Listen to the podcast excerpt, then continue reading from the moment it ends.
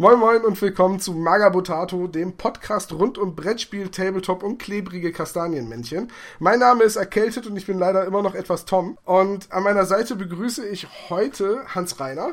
Guten Abend. In Vertretung für Sascha Sprenz Olaf. Hallo, guten Abend. Und den J.J. Abrams der deutschen Tabletop-Szene Dennis. Pocha. Ich glaube, als erstes müssen wir einmal Olaf vorstellen. Ich habe ja schon gesagt, in Vertretung für Sascha Sprenz, der ja damals bei der Bolt-Action-Folge dabei war. Sascha sollte so ein bisschen den Part des Profimalers beim heutigen Thema darstellen, weil er sich dafür mit wirklich selbstständig gemacht hat. Olaf, wie kommt es, dass du jetzt eingesprungen bist? Ja, ich bin Saschas bester Freund oder einer seiner besten Freunde und wir meinen halt häufig zusammen und er hatte mich dann halt darum gebeten, ob ich heute Abend für ihn einspringen kann. Eigentlich ganz einfach. Das heißt, du bist aber auch mehr so ein Hobbymaler. Ich bin mehr Hobbymaler, ja. Okay, jetzt habe ich das Thema schon halb vorweggenommen. Wir wollen heute über Farben, Farbwahl, Farbhersteller und auch die Malmotivation und warum wir eigentlich gerne malen reden. Und Hans Reiner hat im Vorfeld schon gesagt, oh, oh, das wird ein langes Thema. Also war nicht schon mal gleich vorweg, sollte das heute eine etwas längere Diskussion werden, kann es gut sein, dass ich das in zwei Folgen trenne. Deswegen fangen wir jetzt auch erstmal relativ monothematisch an und kommen zu Farben. Äh, ich hatte mir überlegt, dass ihr alle einmal kurz sagt, welche Farbhersteller ihr verwendet. Mal kurz. Mal kurz. Deswegen, äh, Dennis darf gerne den Anfang machen. Ja. Oh Gott. Also für Rouge benutze ich gerne L'Oreal. ähm, Immer das Ist da gleiche. nicht das andere, was da jetzt Maybelline, genau, Maybelline. Oh Mann, Maybelline nämlich definitiv auch, aber das ist dann eher für die Augen, Eyeliner und so. Ah ja, für Wollte wollt, Eyeshadow wollte ich gerade sagen, ja. Maybelline ist eigentlich wirklich mehr für die Wimpernverlängerung. und die Also das, das das, das, das macht sie einfach viel, viel schöner. Nee, aber sonst, äh, Aber was siehst du, das wollte ich dich auf der Taktika schon gefragt haben. Was Ja. benutzt du eigentlich zum Abdecken? zum, du, zum, zum Abdecken, da ist ein ganz wunderbarer Stift von Nivea. Da, also wenn du Hautunreinheiten hast, dann kannst du die wunderbar dafür benutzen. Das ist wie, wie so eine Art, wie so eine Art äh, Lippenstift, nur halt äh, mit Abdeckfarbe. Ich frage mich ganz ehrlich, wie lange wir über Kosmetik reden könnten, bis jemand merkt, dass wir keine Ahnung haben. Also ich glaube nicht, ich glaube nicht allzu viele, wenn, wenn man mal überlegt, wie viele männliche und weibliche Zuhörer wir haben. Ich habe keine Ahnung, wir müssten da mal eine äh, Erhebung machen. Das lässt uns wieder schlecht dastehen und äh, nee, Das lässt uns schlecht dastehen, meinst du? Aber jetzt, wo, wo Ja. jetzt, aber Tom, Tom, jetzt wo du und Hans Reiner da sind, dann äh, steigt auch die, die weibliche Zuhörerschaft ins Unermessliche. Was wieder mal beweist, dass du mich noch nicht live gesehen hast. Aber du hast eine unfassbar sexige Stimme. Das habe ich ihm auch schon gesagt. Ich habe Hans Reiner auch schon gesagt, dass, es, dass er quasi, äh, oh, äh, wie heißt das? Nee, oraler Sex ist was anderes. Du könntest Pornos synchronisieren. Akustischer Sex, so. Super. Mhm. Nein, Oh, ernsthaft. oh, Bariton. Ich, wir Ja. reden natürlich über Tabletop-Farben. Äh, ja. Nee, fangen wir mal an. Was, was benutze ich an Farben? Das ist, äh, ja, also ich denke, wie jeder von uns äh, habe ich eine gewisse Ansammlung an GW-Farben. Ähm, allein dadurch, dass ich irgendwann mal vor langer Zeit sehr günstig so ein, so ein Mega-Malset geschossen habe, äh, bin ich äh, da seit Jahren auch sehr gut abgedeckt mit. Ist das Ähm, Mega-Malset dieser, dieser große Koffer, den es immer gab, wo jeder Farbpot einmal drin Genau, der einmal im Jahr kam, genau. Bevor die Farben auf die neuen umgestellt wurden, also den alten habe ich damals einmal recht günstig geschossen. Ähm, und da habe hab ich dann noch Neue, das neue ist ja auch ein Schnäppchen, das kostet nur 400 Euro. Naja gut, das ist immer noch günstiger, als wenn du die Farben einzeln kaufst, ne? Das ist natürlich vollkommen richtig, So, das muss man halt immer bedenken, bevor hier wieder das ja. GW-Bashing Ja, losgeht. auf jeden Fall. So. Nein, wir bashen gar nicht. Ähm, ja, wie gesagt, daher habe ich eine ganze Menge GW-Farben, äh, nutze aber tatsächlich, also ich nutze aber tatsächlich viel unterschiedliche Sachen jetzt auch. Also ähm, so einige äh, Model-Color-Farben habe ich noch dabei und wo ich gerade sehr stark dran ändere, dass ich zumindest meine Grundfarben oder die Farben, die ich häufiger verwende, ähm, da steige ich gerade auf Duncan um, beziehungsweise auf äh, komplette für den Tabletop-Bereich unbekannte Namen. Also ich habe zum Beispiel ein Schwarz äh, von ähm, Rico Design. Das ist auch Acrylfarbe, für, genauso wie die Duncan-Farben, eigentlich für die Tonbearbeitung. Also fürs, fürs Bemalen von Ton. Ähm, Vorteil ist, das Ding ist sehr, sehr ergiebig, ist sehr, sehr groß. Also zahle ich, glaube ich, für 82 Milliliter, zahle ich, glaube ich, 3,50. Ähm, und ein zweiter Vorteil ist, dass die Farben extrem matt austrocknen, was für mich einfach ein großer Vorteil ist. Ist ein bisschen schwieriger, also es, genau wie mit den Duncan-Farben, die trocknen halt auch sehr, sehr matt aus. Äh, ist ein bisschen schwieriger, die anzumischen, weil die ein bisschen dickflüssiger sind, aber da kommt man auf jeden Fall ganz gut mit ran. Ähm, das sind die Sachen, die ich dafür benutze. Ähm, ich habe auch von diversen Herstellern mittlerweile ein paar Pigmente, um gerade für, für Leuchteffekte oder für Bases. Ähm, das ist also das ist aber wirklich von durch, durch die Bank irgendwelche No-Name-Produkte. Ne? Also, äh, weil viele, viele, Künst, viele Künstlerbedarf-Läden stellen die Dinger selber her. Daher steht da selten auch irgendwie ein Label drauf. Ähm, und jetzt fange ich so langsam an, mit Effektfarben für MIG mich da mal so ein bisschen reinzufuchsen. Genauso wie für, genauso wie diese Model Mates-Geschichten. Das ist einmal kurz gefasst das, was ich am meisten benutze. Okay, Olaf, wie sieht es bei dir aus? Was benutzt du an Farben? Also hauptsächlich ist es bei mir ähm, die Model Color Farben von Vallejo. Habe mir damals mal das Mega Paint Set von Army Painter gekauft. Die nutze ich aber auch sehr häufig. Mhm, ist auch super. Ja, dann habe ich mir vor kurzem erst mal Scale besorgt, Scale 75 auf Ja, der Taktika. Habe ich auch eine. Ja, finde ich. Habe ich mir auch eine geholt, die ist toll. Also ich habe mir die speziell mal für die Haut geholt und die finde ich sehr, sehr gut. Also Ja, ich das bekomme Set Haut klasse. dadurch- ja, bekommt man wirklich super hin. Ach, was habe ich noch? AK habe ich noch. Ähm, da habe ich auch diese ganzen ähm, Streaking Effects und Mood Effects, wie sie alle heißen. Äh, die Washes. Was ich gar nicht habe, ist ähm, tatsächlich Citadel. Gar nichts. keine. Ne, gar keine. Weil Ich finde die Flaschen einfach besser. Ich Ja, mag das, kann ich damit- nachvollziehen. Diese Tropfflaschen, ne? Doch, irgendwas habe ich hier noch. Und zwar habe ich von Citadel noch ähm, Liquid Green Stuff. Das habe ich noch. Aber das war's auch. Das ist aber auch eine sehr gute Sache. Das muss ich auch sagen. Aber weniger zum Malen geeignet. Ach Du, so. du, wirst, du wirst lachen. Ich hatte mal einen Maltag gehabt und ein Kumpel kam vorbei und hat tatsächlich irgendwie seinen Echsen, äh, irgendeine Echsenfigur bemalt und hat dann grün genutzt und irgendwann meinte ich, ey, das sieht ja voll komisch aus, dem Ding. Ich meinte, ja, die Farbe ist auch voll für den Arsch, die ist voll viel zu dick. Und dann gucken wir, da hat er tatsächlich mit Liquid Green Stuff Mit gemalt. Liquid Green Stuff gemalt. Keine Lüge, Wobei das ist unser ehemaliger Kameramann und Cutter, Nils gewesen. Ah, siehst du, das habe ich, das hab ich vorhin noch in, in einem alten Blogartikel auf Manga Potato gelesen. War das nicht so ein ähm, Pirat für Freebooters Fate? Oder das, genau, ein Goblin-Pirat war das. Du hast. Goblin-Pirat. Ja. Das arme Ding zugekleistert mit Green Stuff. Aber es sah, es sah gut aus, also es sah, es sah überraschend gut aus. dafür. Äh, das ist gut runtergedünnt, kann man nicht anders sagen. Also ich, ich muss zugeben, ich, ich kenne das auch, ich hab's auch, ich mag das Liquid Green Stuff zum Beispiel gar nicht, weil es so extrem einschrumpft. Okay. Aber da kommen wir vielleicht später dann nochmal dazu, so beim Thema Figuren vorbereiten fürs Malen und so, oder? ja, dann äh, Hans-Reiner, Farben. Farben. Ja, angefangen habe ich auch, wie die meisten, mit äh, mal einen Trip zum örtlichen GW. Dementsprechend habe ich auch noch einiges an GW-Farben, da ich erst vor zwei Jahren angefangen habe, wie ja schon das letzte Mal erzählt, habe ich tatsächlich auch nur die neuen. Ähm, diese super, diese angeblich sehr guten alten Washes kenne ich deswegen nicht mehr. Ähm, dann bin ich mit der Zeit umgestiegen wegen der größeren, größeren Farbpalette auf Vallejo Model Color. Wenn ich da mal kurz einhaken kann. Also, ich finde, die alten Washes waren nicht so gut wie die jetzigen. Die jetzigen sind viel besser pigmentiert. Die jetzigen finde ich, also ich finde die jetzigen Washes gut, vor allen Dingen für den Job, den sie machen wollen, weil sie haben halt schön wenig Oberflächenspannung, nee, viel Oberflächenspannung, damit sie sich gut zusammenziehen in den Vertiefungen. Also Ja, die, die alten waren, waren zwar auch gut, aber die waren halt nicht so stark pigmentiert. Das äh, merkt also ich habe das merkt man im direkten Vergleich. Ähm, daher würde ich nicht sagen, dass die alten besser waren. Also auf keinen ich Fall. denke, viele Leute mögen die alten lieber, weil wenn du lange mit einer Farbe gemalt hast, das haben wir nachher bestimmt vielleicht auch nochmal, du kriegst halt ein Gefühl dafür, wie sich die Farbe verhält, wie du die verdünnen musst und so weiter, wie die läuft. Und ähm, es ist dann, wenn du eine neue Farbe kriegst, die ein anderes Laufverhalten hat und die alte Farbe nicht mehr kriegen kannst, kann ich mir vorstellen, dass das nervt. Ich denke, viele Leute mögen die alten Washes einfach, weil sie sie kennen und wissen, was sie damit tun müssen. Wir Tabletopper sind halt extrem erzkonservativ. Können wir, Ja, können wir mal kurz, äh, können wir mal zu den kurz, Farben zurück. Ja, nee, zu den, also zu nee, den, nee, nee, können wir mal kurz drüber reden, ähm, was sind jetzt eigentlich die alten Washes und was sind die neuen? Also so die Ära Butter Black ist die alte. Genau. die neuen genau, Nullen Oil wäre das neue Butter Black. Ah, Genau. okay, gut, okay. Es gab noch eine Reihe davor, da hießen die aber nicht Washes, sondern da waren es äh, Das waren Inks. Ja. waren, das waren Inks und die waren ganz schön kacke. Also da muss man Die, sagen, das waren halt auch Inks- Inks. Das waren, das waren keine Washes. Die, die verhalten sich halt, also Inks sind auch nochmal was anderes als Washes. Ja, die waren trotzdem scheiße. Die Also ich mag, ich mag die auch nicht, außer zum Lasieren. Dafür gehen sie eigentlich ganz gut. ja, gut. Die kenne ich wiederum, weil ich mal irgendwann einen Topf Geschenk gekriegt habe davon, von der roten, die war gar nicht, aber egal. Ja, aber eine Lasur Ähm, kann man sich besser so. Also, ist meine Erfahrung. Also, wie, ich war ganz froh, als sie irgendwann umgestellt haben und gesagt haben: Pass auf, wir haben jetzt die Washes. Das war so die Offenbarung damals zum Malen. Ähm, aber mache ich mal weiter mit den Farben, die hier so stehen. Ich habe mal in, in Vorbereitung für das heutige Thema so ein paar Marken rausgesucht, die ich hier stehen habe.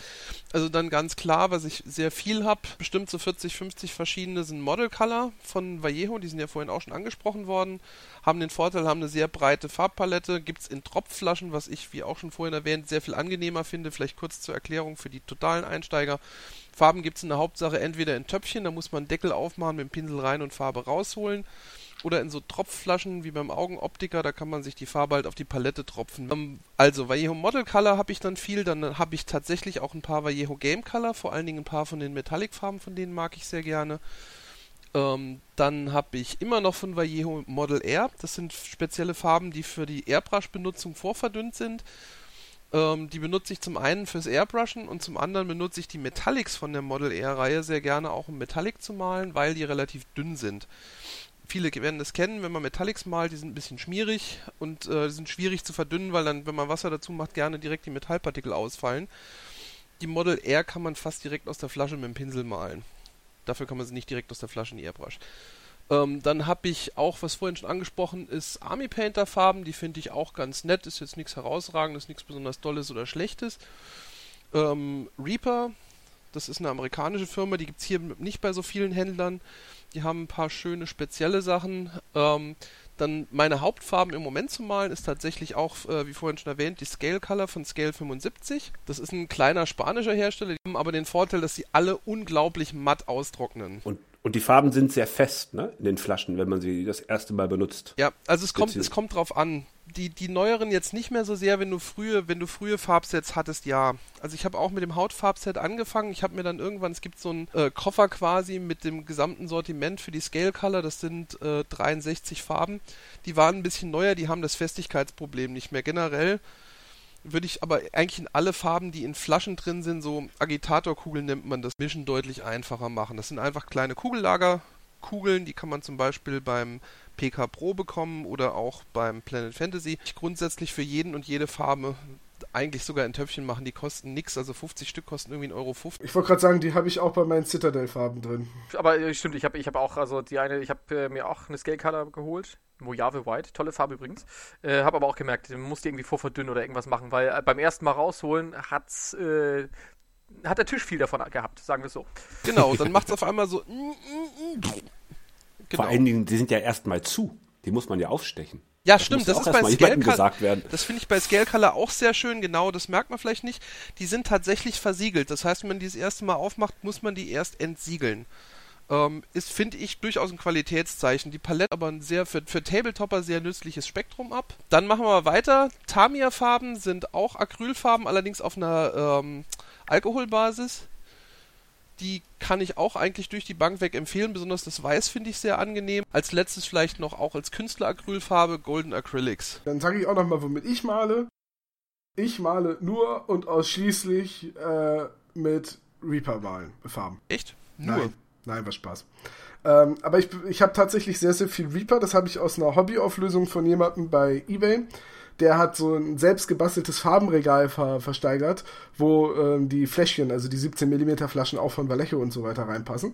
Und der hat das versteigert nach gesagt, er packt seine Farben oben drauf, wenn das Ding irgendwie 30 Euro bringt. Und ich habe dann irgendwie für, weiß ich nicht mehr, ich glaube etwas mehr als 40 Euro dieses selbstgebastelte Farbenregal für über 150 Farben plus alle seine Farben bekommen. Krass. Sehr netter Deal. Ja. Schnäppchen. Und äh, er hat dann sogar noch ein paar Reaper-Figuren mit in den Karton reingetan, weil er komplett mit dem Hobby aufgehört hat und das loswerden wollte. Also sollte derjenige mit dem Hobby wieder angefangen haben und das hier hören, danke.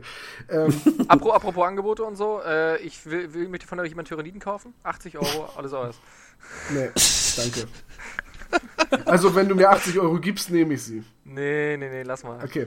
Deswegen habe ich also jetzt einen großen Satz Reaper-Farben in vielen unterschiedlichen Farbtönen, wo auch so Farbtöne bei sind, die ich mir jetzt normal wahrscheinlich niemals gekauft hätte.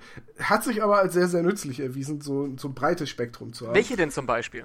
Äh, zum Beispiel Nightshade Purple. Ist das ein dunkles Lila oder was? Ja, aber. Tolle so einem, Farbe fast schon mit so einem Glanz. Und das ist eine Farbe, die ich mir selbst jetzt für ein Projekt wahrscheinlich niemals gekauft hätte. Aber hier und da mal ein Lila zu haben, um irgendeine Schattierung oder so. Ja, ist oder, total fantastisch. Oder, oder ein ja. sehr helles Blau entsprechend abzudunkeln, ohne gleich ein dunkles Blau oder ein Schwarz zu nehmen. Super. Ne? Ähm, wirklich, also ich habe es zu schätzen gelernt. Äh, auf jeden Fall. Dann, was habe ich noch? Ich habe ziemlich viel Game Color, weil äh, ich irgendwann von Citadel mehr oder minder umgestiegen bin, als ich auch äh, die Games Workshop Produkte vom Spieltisch verlassen habe, habe ich mir gesagt, so jetzt äh, spätestens dann kannst du auch mit Vallejo-Farben malen, weil einfach ähm, ich finde die alten, also nicht die aktuelle Farbgeneration von GW, da habe ich keine Ahnung, sondern die davor. Und Vallejo, die haben sich in Sachen Pigmente und äh, Flussverhalten und auch ähm, wie man die Farbe verdünnen muss, nicht viel getan äh, mit, mit den Vallejo-Farben und du kriegst halt mehr Milliliter für weniger Geld. Und das war dann für mich ein ausschlaggebender Grund, auf Vallejo-Farben zu wechseln. Aber das ist doch mittlerweile nicht mehr unbedingt so der Fall. Ne? Sie, die geben sich preislich jetzt nicht mehr so viel, wie ich finde. Oder was kostet der Vallejo-Farbe? Vallejo kostet ist ja auch über 3 Euro, oder nicht? Nee. Vallejo kriegst du immer noch in der Regel für 2,80 oder so. Ja, ist es so? Ja. 2,60. Und in dem anderen sind 12. Ähm, und was, was habe ich noch? Ich habe von Vallejo auch viel Model Color. Das kommt aus der Zeit, wo ich angefangen habe mit dem historischen Spiel, also dem pseudo-historischen Spiel bei mir. Ähm, nämlich bei Bold Action, da hatte äh, Warlord Games im Online-Shop so Sets angeboten, äh, für die entsprechenden Uniformen. Und da ich keinen Bock hatte, ewig durch Foren und so weiter durchzugucken, welche Farben man wofür nimmt, habe ich diese Sets genommen, bin damit eigentlich auch sehr zufrieden. Deswegen habe ich viele von diesen, äh, ich sag mal, eher militäroptischen äh, Model-Color-Farben.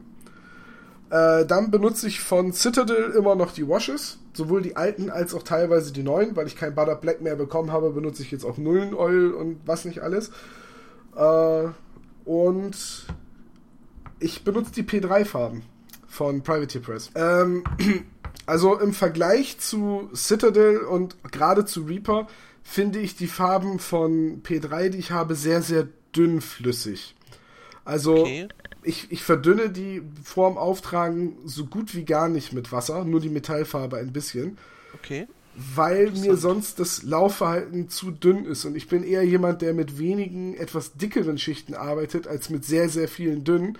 Und ich hasse es wie die Pest, wenn mein Lederbraun nicht nach der zweiten Schicht deckt. Und okay. dementsprechend verdünnt. Äh, ja, definitiv. Und äh, dementsprechend verdünne ich meine P3-Farben halt überhaupt nicht im Vergleich zu den Reaper-Farben. Und da weiß ich es entweder nicht, ob es daran liegt, ob die Pötte halt einfach so alt sind oder ob Reaper-Farben generell etwas dickflüssiger sind, weil die verdünne ich sehr, sehr stark. Also die, die ich die paar, die ich habe von Reaper sind auch relativ dickflüssig. Okay, dann ist das einfach ein Symptom vom Hersteller. Und fällt mir gerade noch ein, ähm, wenn ihr Reaper-Farben kauft, benutzt oder schon rumstehen habt und jetzt mal verwenden wollt, äh, der Tipp mit den Agitatorkugeln gilt nicht für die Reaper-Farbtöpfe. Da ist bereits eine Agitatorkugel drin, standardmäßig vom Hersteller. Und das ist, sind, die haben eine sehr, sehr kleine Öffnung nach oben hin. Ähm, wenn ihr da eine Standardgröße Agitatorkugel, wie man sie in den namhaften Läden äh, bekommt, reintut, kann es sein, dass euch der Farbtopf mal verstopft. Und das ist bei mir regelmäßig der Fall. Also, die, die Reaper-Modelle enthalten alle schon fertig eine kleine Metall-Agitatorkugel in Form eines Totenschädels. Was ich sehr, sehr cooles Detail finde. Wie kommt man darauf? Weiß ich nicht. Nein, ich meine, ich meine, ich meine, wo weißt du das? Hast du, hast du irgendwie, als die, als die Tube leer war, hast du mal sie auseinandergebaut, gesagt, oh, jetzt gucke ich mir mal die Agitatorkugel an? Na, ich habe, ich habe mir eine, ich habe, ich habe mir, ich habe das online gelesen, dass da wohl äh, kleine Totenköpfe drin sind als Agitator.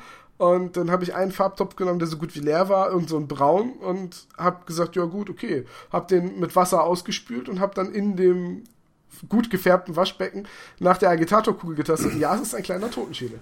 Das ist ja Juhu. niedlich. Ja, also das ist ein sehr geiles Detail, auf jeden Fall. Ja, jetzt haben wir gerade schon über die äh, Qualität der, äh, der P3-Farben und der, der Reaper-Farben im Vergleich gesprochen. Ich, ich finde ja, was so diese, diese Zähigkeit, mit dem es aus der Flasche rauskommt, die, ich sag mal jetzt wirklich großen Hersteller, also Citadel und Vallejo, tun sich da eigentlich überhaupt nichts. Das hängt sehr von der Farbe ab. Ist das echt so? Ja. Also, also das hängt extrem von der Farbe ab. Das ist von der Farbe abhängig. Äh, aber sonst, wenn man das, wenn man einen Durchschnitt nimmt, geben sich die beide tatsächlich nicht unbedingt viel. Ich finde auch, dass die, äh, was, was die, was der Glanz und die Mattigkeit insgesamt, das Farbverhalten, nach meiner Erfahrung sind da jetzt nicht so unterschiedlich. Ähnliches ist mit äh, Army Painter, wobei ich immer noch das Gefühl habe, dass Army Painter immer noch einen Ticken weniger gut deckt. Es kann aber auch sein, dass sich das geändert hat. Also ich glaube nicht. Das kann ich nicht bestätigen. Okay, dann ich habe hab wahrscheinlich ich habe damals die erste die erste Charge davon äh, benutzt. Wovon ich mal die späteren benutzt habe, waren die Washes von von Army Paint und die waren sehr sehr gut. Also, soweit ich weiß, benutzt Army Painter auch, also GW hat, muss man dazu sagen, früher seine Farben bei einem anderen Farbhersteller produzieren lassen. Daher auch die neue Reihe. Dieser Farbhersteller heißt Code Arms. Code Darms ist, glaube ich, ein britischer Hersteller, wenn ich es richtig in Erinnerung habe. Und soweit ich weiß, ähm, macht genau dieser Hersteller auch die äh, Army Painter, die Warpaints. Das aber heißt, auch erst neu, aber er ist, was ist ja kurz, aber die ersten Chargen aber nicht. Also ich glaube, die haben einmal gewechselt. Genau, weil die, die ersten Chargen waren tatsächlich noch anders. Die waren, also die, die waren irgendwie, ich weiß nicht, irgendwie oldschooliger. Kann's schlecht sagen. ja, ich weiß, verstehe aber, was du meinst, mhm. ja. Benutzt ihr denn diese ganz neue Farbgeneration von äh, Citadel, also von GW? Unter anderem auch, ja. Also, wie, seid ihr, wie zufrieden seid ihr mit denen? Genauso wie mit allen anderen GW-Farben. Also ich finde ja immer noch, äh, ja, es gibt welche, die sind günstiger und äh, ja, es gibt immer welche, die sind besser, dafür aber teurer. Ähm, ich finde aber für mich von Vorteil, weil ich halt zwei Games Workshop-Läden in der Stadt habe. Ähm, das heißt, sie sind immer leicht erreichbar, aber ich finde, die GW-Farben sind eine der Produkte, wo man bei GW definitiv nicht meckern kann. Ähm, denn sie, das sind, das sind Farben, die haben gute Pigmente, die sind von, vom, vom Fluss her, von, von, der, von der Festigkeit sind die super, die halten gut, ähm, sie stinken nicht äh, und ich finde dafür, was in den Töpfen drin ist, auch wenn es 12 Milliliter sind, aber bis auf die Washes äh, wird es, passiert es wirklich selten, dass man schnell mal eine Farbe leer macht. Daher finde ich, ist das Preis-Leistungs-Verhältnis, da, dafür ist das Preis-Leistungs-Verhältnis, gerade bei den neueren Dingern, wo der Verschluss jetzt mittlerweile so ist, dass sie nicht mehr so schnell austrocknen, ähm, muss ich wirklich sagen, äh, was, was den ganzen Farbkram angeht, äh, ist, glaube ich, der einzige Part an der GW-Range, wo man wirklich mal eine Lanze brechen muss und sagen muss, da, das ist den Preis wert. Ich habe ja eben gerade gesagt, dass ich wegen des Preises zu Vallejo gewechselt bin. Ich wollte damit nur sagen, das war der Grund. Das heißt aber nicht, dass ich damit im Recht bin. Also, nein, nein, nein, nein das, das habe ich auch gar nicht gesagt. Die, es sind die teuersten Farben in dem Hobbysektor. Das muss man einfach mal so stehen lassen. Bei 3,20 im Moment regulär für 12 Milliliter sind es die teuersten Farben. Aber aber dazu muss ich noch sagen, für 3,350 für die Effektfarben ist wieder ein guter Preis. Es gibt ja diese, diese Effektfarben, die sie haben und die, die sind für 3,50 echt gut. Da gibt es dann auch andere Hersteller, die ähnliche Sachen haben, aber die sind auch nicht viel billiger nach Volumen. Worauf ich aber jetzt eigentlich hinaus wollte, war das, was du auch schon angesprochen hast, der Punkt, äh, außer du haust die Farben durch die Airbrush, ist keine Hobbyfarbe bei normalem Gebrauch so schnell leer im Vergleich zu der Menge an Figur, dass man die anpin die man anpinselt, gerade wenn du Armeen bemalst, willst du halt Farben, die funktionieren und die GW-Farben funktionieren. Ja, ich verstehe einfach nicht, warum ähm, die GW-Farben immer in diesen Pötten kommen. Ich meine, jeder Hersteller, der neu auf den Markt kommt, ich glaube, P3 hat auch die Töpfe, ne? Äh, P3 hat auch Töpfe, aber etwas anders. Äh, oder ich mach gerade meinen auf. Ja, nee, ist auch so eine kleine Nase drin. P3 so hat die ganz, ganz alten GW-Töpfe. Die, die Ach, Töpfe, die Scheiße, GW. Die mal ausgetrocknet den, sind. Nee, nee, die davor. Was du meinst, sind die sechseckigen. Mhm. P3 Zum hat Aufdrehen, die ne? Töpfe, die Anfang der 90er Jahre, die allerersten GW-Töpfe. Ach, diese, diese. Die haben auch diese ja, hohen ja. zylindrischen. Ach, krass. Genau. Die waren, ach, ging so, ging die, so, ja. Die funktionieren, die Deckel halten dicht. Ich habe äh, Farben aus meiner allerersten Tabletop-Kindheitszeit, Anfang der 90er, als ich mit der Second Edition mal angefangen habe, die du noch malen kannst. Die sind in diesen Pötten. Wir haben sie stundenlang verhört, aber sie halten dicht. Ja, also, das, also die sind, die sind wirklich, also die Pötte sind nicht schlecht. Ähm, die Frage, warum, ja, das ist halt eine Entscheidung. Manche Leute malen auch einfach lieber aus Pötten. Ähm, da kann man vielleicht nachher auch in Tipps noch was zu sagen, aber im Grunde genommen so Tropfflaschen kann man auch kaufen, die kosten keine Ahnung. Wenn du dir 50 Stück davon kaufst, kosten die irgendwie 30 Cent Stück und dann füllst du die GW-Farben halt um, machst den Bepper von der GW-Farbe ab und pappst auf die Flasche. Das Umfüllen von Farben ist aber ätzend. Da ist die Frage, wer, wer, wer macht sich die Mühe, ne? Ja. Ich. Dann hast du ja wieder zu viel Zeit oder bist, bist, bist du richtig pro? Ja, ich, ich, ich glaube, ich, ich, also ich, ich kenne kenn einige Leute, die, das tatsächlich machen, aber die spielen auch weniger, sondern machen wirklich auf Vitrinen und malen wirklich für Wettbewerbe. Ne? Äh, das kann man, glaube ich, jetzt mit dem 0815 oder mit dem, mit dem normalen Tabletopper, der mal eine Vitrinenfigur malt, aber sonst eher wirklich, für den das um Spielen geht, äh, kann man das nicht vergleichen. Und ich glaube, das macht, machen auch wirklich weniger. Also ich glaube, der prozentuale Anteil, der sich äh, eine Farbe holt und dafür extra noch einen Umfüllpot holt, eine Flasche, ist, glaube ich, sehr, sehr gering. Aber es ist schön, dass es diese Möglichkeit Möglichkeit sagen, gibt. Wen es interessiert, die Möglichkeit genau, gibt's, genau. genau. Siehst du, da fällt mir gerade noch was ein. Äh, liebe Hörer, wenn ihr das hier hört, also bis zu diesem Punkt gekommen seid, ähm, wenn ihr noch diese leeren, sechseckigen, oder müssen nicht mal leer sein, aber diese sechseckigen Pötte von äh, GW habt, Ich habe da sehr großes Interesse dran. Genau, Also- und wenn ihr noch Tyranniden kaufen wollt, Schickt mir einfach eine E-Mail, weil diese Tyranniden, äh, äh, Farbplatte, eignen sich bestens, um darauf Figuren mit Patafix festzumachen, damit man sie beim Bemalen in der Hand halten kann. Und ich habe nur noch zwei davon. Also wer noch. Da kauft man sich Korken für. nee, ich kaufe mir doch keine Korken, wer bin ich denn? Die zahlst kosten lieber Porto, Euro. um dir leere Farbdeckel zu... Ja! trinkt irgendjemand von euch Wein? Flaschen, nee, der Flaschendeckel ist zu klein. Also ich habe meine Necrons alle auf Flaschendeckeln bemalt, so auf so äh, Wasserflaschendeckel. Ich habe einen Kumpel, der äh, proxied seine Necrons mit Flaschendeckeln. Das ist gar Was? nicht unpassend. oh, Alter. Aber schön, schön, dass wir drüber geredet haben. Ja, danke. Also wie gesagt, ne, wenn, wenn ihr noch sechseckige Farbbilder habt, ne, schreibt mir eine E-Mail. tom.magabrutato.de Um So. ein weiteres schönes Ding zu, pl äh, zu Ich planen, nehme auch leere kann- P3-Farben. Wun- Wunderschön sind übrigens auch diese Bemalarmaturen von PK Pro. Da habe ich ja auch mal was auf dem Blog drüber geschrieben. Ja, Jetzt habt ihr schon gesagt, Acrylfarben. Äh, Hans-Reiner, du benutzt eine Airbrush. Olaf, wie ist das bei dir? Ich benutze auch eine Airbrush. Dennis? Also, Äh, noch nicht. Ich bin, bin da okay. tatsächlich bin ich noch ganz klassisch dabei. Ich äh, liebäugle allerdings schon mit langer Zeit, äh, seit langer Zeit mit einer Airbrush. Versuche mir aber, also sehe aber für mich selbst aktuell noch nicht den, äh, die Notwendigkeit einer Airbrush. Versuche mir aber einzureden, dass ich eine brauche. um für mich selbst zu rechtfertigen, dass ich mir eine, dass ich diese 200 Euro Investition mache. Also siehst du jetzt, äh, da fällt mir gerade ein, ich habe was vergessen. Ich habe noch die Citadel, nee, gar nicht Citadel, die Vallejo ähm, Primer für die Airbrush. Die kann man auch sehr, sehr gut, komplett unverdünnt, einfach mit einem Pinsel auftragen, um nochmal nachzugrundieren, wenn man irgendwie mit der Sprühdose gearbeitet hat und nicht mit der äh, Zu, zu denen würde ich gerne auch was sagen, wenn das okay ist. Ja, Weil die also Frage heute. mit, denen bin ich relativ zufrieden, äh, auch die einfach mal mit einem Pinsel aufzutragen. Es funktioniert sehr gut. Weißt du, was ich von Citadel noch habe? Was denn? Tyrannid. Also, dann kommen wir nochmal kurz auf diese Vallejo Primer zurück. Ähm, zu denen möchte ich nämlich ein Wort verlieren. Zum, äh, weil die Frage kommt im Forum, glaube ich, alle zwei oder drei Wochen auf. Äh, irgendjemand schreibt, ja, hat noch jemand Probleme mit diesem Primer? Das Problem ist folgendes. Das sind im Grunde genommen sind das Polyurethan-basierte Farben. Das ist so ein ähnliches Trägermittel wie Acryl. Das macht einen sehr guten Untergrund zum Malen, aber im Gegensatz zu den alkoholbasierten Sprays geht die Grundierungsfarbe keine wie auch immer geartete Verbindung mit dem Untergrund ein. Das heißt, gerade auf Plastikmodellen und größeren Flächen haftet der Primer. Also bei, bei Kleinfiguren ist es in der Regel kein so ein Problem, aber gerade bei Plastikfiguren und größeren Flächen haftet der nicht ganz so gut wie Kunststoff. Deswegen würde ich sagen, wie du schon gesagt hast, Lücken in der Grundierung ausbessern oder als Zweitgrundierung nehmen. Ist der absolut super, dafür benutze ich den auch sehr viel.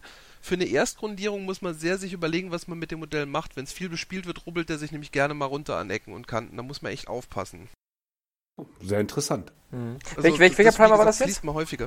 Das ist, äh, das, das nennt sich Surface Primer. Das sind Farben von Vallejo, die gibt es in diesen kleinen Flaschen, aber auch bis 200 Milliliter gebunden. Ja, ja. Das ist ein Primer, der ist eigentlich für die Airbrush gedacht. Der macht einen extrem äh, smooth, einen extrem ebenen, äh, extrem ebene Oberfläche zum drauf malen, die auch Farbe sehr gut annimmt und hält, was halt echt schön ist, auch wenn du für Vitrine oder so malst. Mhm. Aber er hat halt den Nachteil, dass es eine wasserbasierte Farbe ist, die du aufpinselst. Der haftet halt nicht irrsinnig gut. Und dadurch, dass es Polyurethan ist, bildet er halt einen richtig geschlossenen. Das kann ich bestätigen, das ist mir auch schon passiert, ja. Ah, scheiße, das. Ah, das ist lustig. Das ist also so ähnlich, als wenn man, äh, wenn man äh, mit dem, mit dem Matte Varnish von, von äh, Army Painter zu doll draufhält, ja? Ich weiß nicht, ob das jemand von euch schon mal gehabt hat. Ich habe mal meine Experimente mit, mit dem Dipping gehabt. Figur gedippt, schön mit dem, mit dem Quickshade, getrocknet gehabt und dann hieß es alles klar, dann mit dem, mit dem, äh, mit dem, mit dem Matte Varnish einmal drüber, mit dem Anti-Shine drüber und irgendwie war, habe ich dann doch zu viel drüber gemacht und plötzlich konnte ich die vom Plastik die ganze Farbe abziehen. Das war scheiße. Es ist tatsächlich so, deswegen immer, wenn jemand fragt, ja, man kann damit äh, grundieren, ja, man kann das machen. Ich habe das auch schon gemacht. Bei, bei Infanterie und so geht es meistens auch gut. Aber bei Fahrzeugen geht es halt schnell mal schief. Wenn jemand selber einfach mal ausprobieren will, das Zeug daheim hat, nehmt euch mal eine, eine Plastikplatte, keine Ahnung, ein Stück Plastikhart, grundiert mal eine Seite mit GW, schwarz meinetwegen, die andere Seite mit dem Surface Primer schwarz und kratzt mal über beides nach 24 Stunden mit dem Fingernagel drüber. Die Seite, wo es abgeht, verspreche ich euch, ist die Vallejo-Seite. Das liegt einfach dran an der Chemie der Farbe. Das Die stimmt, ist halt das kann ich bestätigen. Ich hatte das gleiche. Ich habe damals, äh, als ich mir die Airbrush angeschafft habe, aber das ist gleich auch noch so ein Leidenskapitel, ähm, habe ich äh, das gemacht, weil ich meine Firestorm Armada Schiffe grundieren und halt auch schnell bemalen wollte. Und ich dachte, viele dünne, deckende Schichten und vielleicht Farbverläufe kriege ich eher mit der Airbrush hin. Und da ist mir das nämlich gen genau das passiert. Ich habe den Vallejo Surface Primer in schwarz benutzt, hatte die Schiffe alle fertig grundiert und dann ist mir eins aus der Hand gerutscht und einmal so kurz auf die Tischplatte aufgeditscht und da sind stellenweise richtige Plättchen von äh, Grundierung einfach wieder abgesprungen. Also ich benutze den nur und das passiert mir gar nicht. Es kommt halt wirklich drauf an, alles. was, was, was du damit grundierst und wie du es handelst. Also der muss nicht abgehen, er kann abgehen. Was ich mal ausprobieren wollte, war, ob zum Beispiel die Oberfläche mit ein bisschen im, im feinen Sandpapier aufrauen oder sowas das Problem löst. Ich vermute, das würde es tun. Andere Pastellfarben, sowas halt. Magenta. Magenta wäre geil. aber Macht euch ich nicht glaub, lustig über Magenta. Pastellfarben. Ich bin gerade total in, in meiner Pastellfarbenphase. Was das Malen angeht. Klingt komisch. Nein, es ist tatsächlich so. Was das Sind Malen wir angeht, schon wieder bei deinem Make-up? Sind wir schon wieder bei deinem Make-up? Hm, Eigentlich komme ich gerade. Naja, lassen wir das. Äh, nein, aber tatsächlich, äh, ich würde tatsächlich gar nicht äh, drüber lästern. Ich habe mir, äh, ich war im Urlaub und habe mir da so ein richtig geiles, richtig krass leuchtendes Pink-Pigment geholt. Das macht so geile Farben. Das ist so toll. Ähm, für ja, um lila zu pink aufzu, aufzubauen oder beziehungsweise um Leuchteffekte zu machen oder um Washes zu machen oder halt um äh, tatsächlich Farbverläufe zu machen, indem ich das in andere Farben reinmische. Ja, also Äh, so total- für sowas sind Pigmente super. Ja, vor allem, also gerade deswegen, ich mag einfach unfassbar gern gerade diese, diese, diese ganzen Pastelltöne, weil, weil die einfach schön, schöne äh, Farbkontraste ergeben. Also daher, macht euch nicht lustig, ich bin der Verteidiger der, der Pastellfarben. Tuff, tuff. Ist okay, ich würde mich niemals über wehrlose Farben lustig machen. Richtig, das ist auch gut so, weil sonst äh, Amnesty International und so. No, Nochmal zu, zu, den, äh, zu dem Service Primer. Äh, was Hans Reiner gesagt hat, kann ich so unterschreiben. Ich finde auch, dass die enorm gut austrocknen und dann enorm dünn und eine sehr, sehr schöne Malunterlage bieten. Das ist mir bei den Modellen, die ich damit grundiert habe, tatsächlich auch schon aufgefallen. Und äh, wer das bei uns im Blog verfolgt, ich bin ja momentan so ein bisschen dabei, äh, historische Modelle für äh, Game of Thrones zu verwurschteln. Oder? Hodor. Und ähm, da habe ich den Effekt, dass ich die Modelle fast alle schon schwarz grundiert oder auch fertig bemalt hatte, zu dem Zeitpunkt, wo ich die Schilde, äh, die Decals einbringen wollte. Und die Decals funktionieren nur auf einem komplett weißen Untergrund. Wer lacht denn Und da? Ich bin das, Entschuldigung.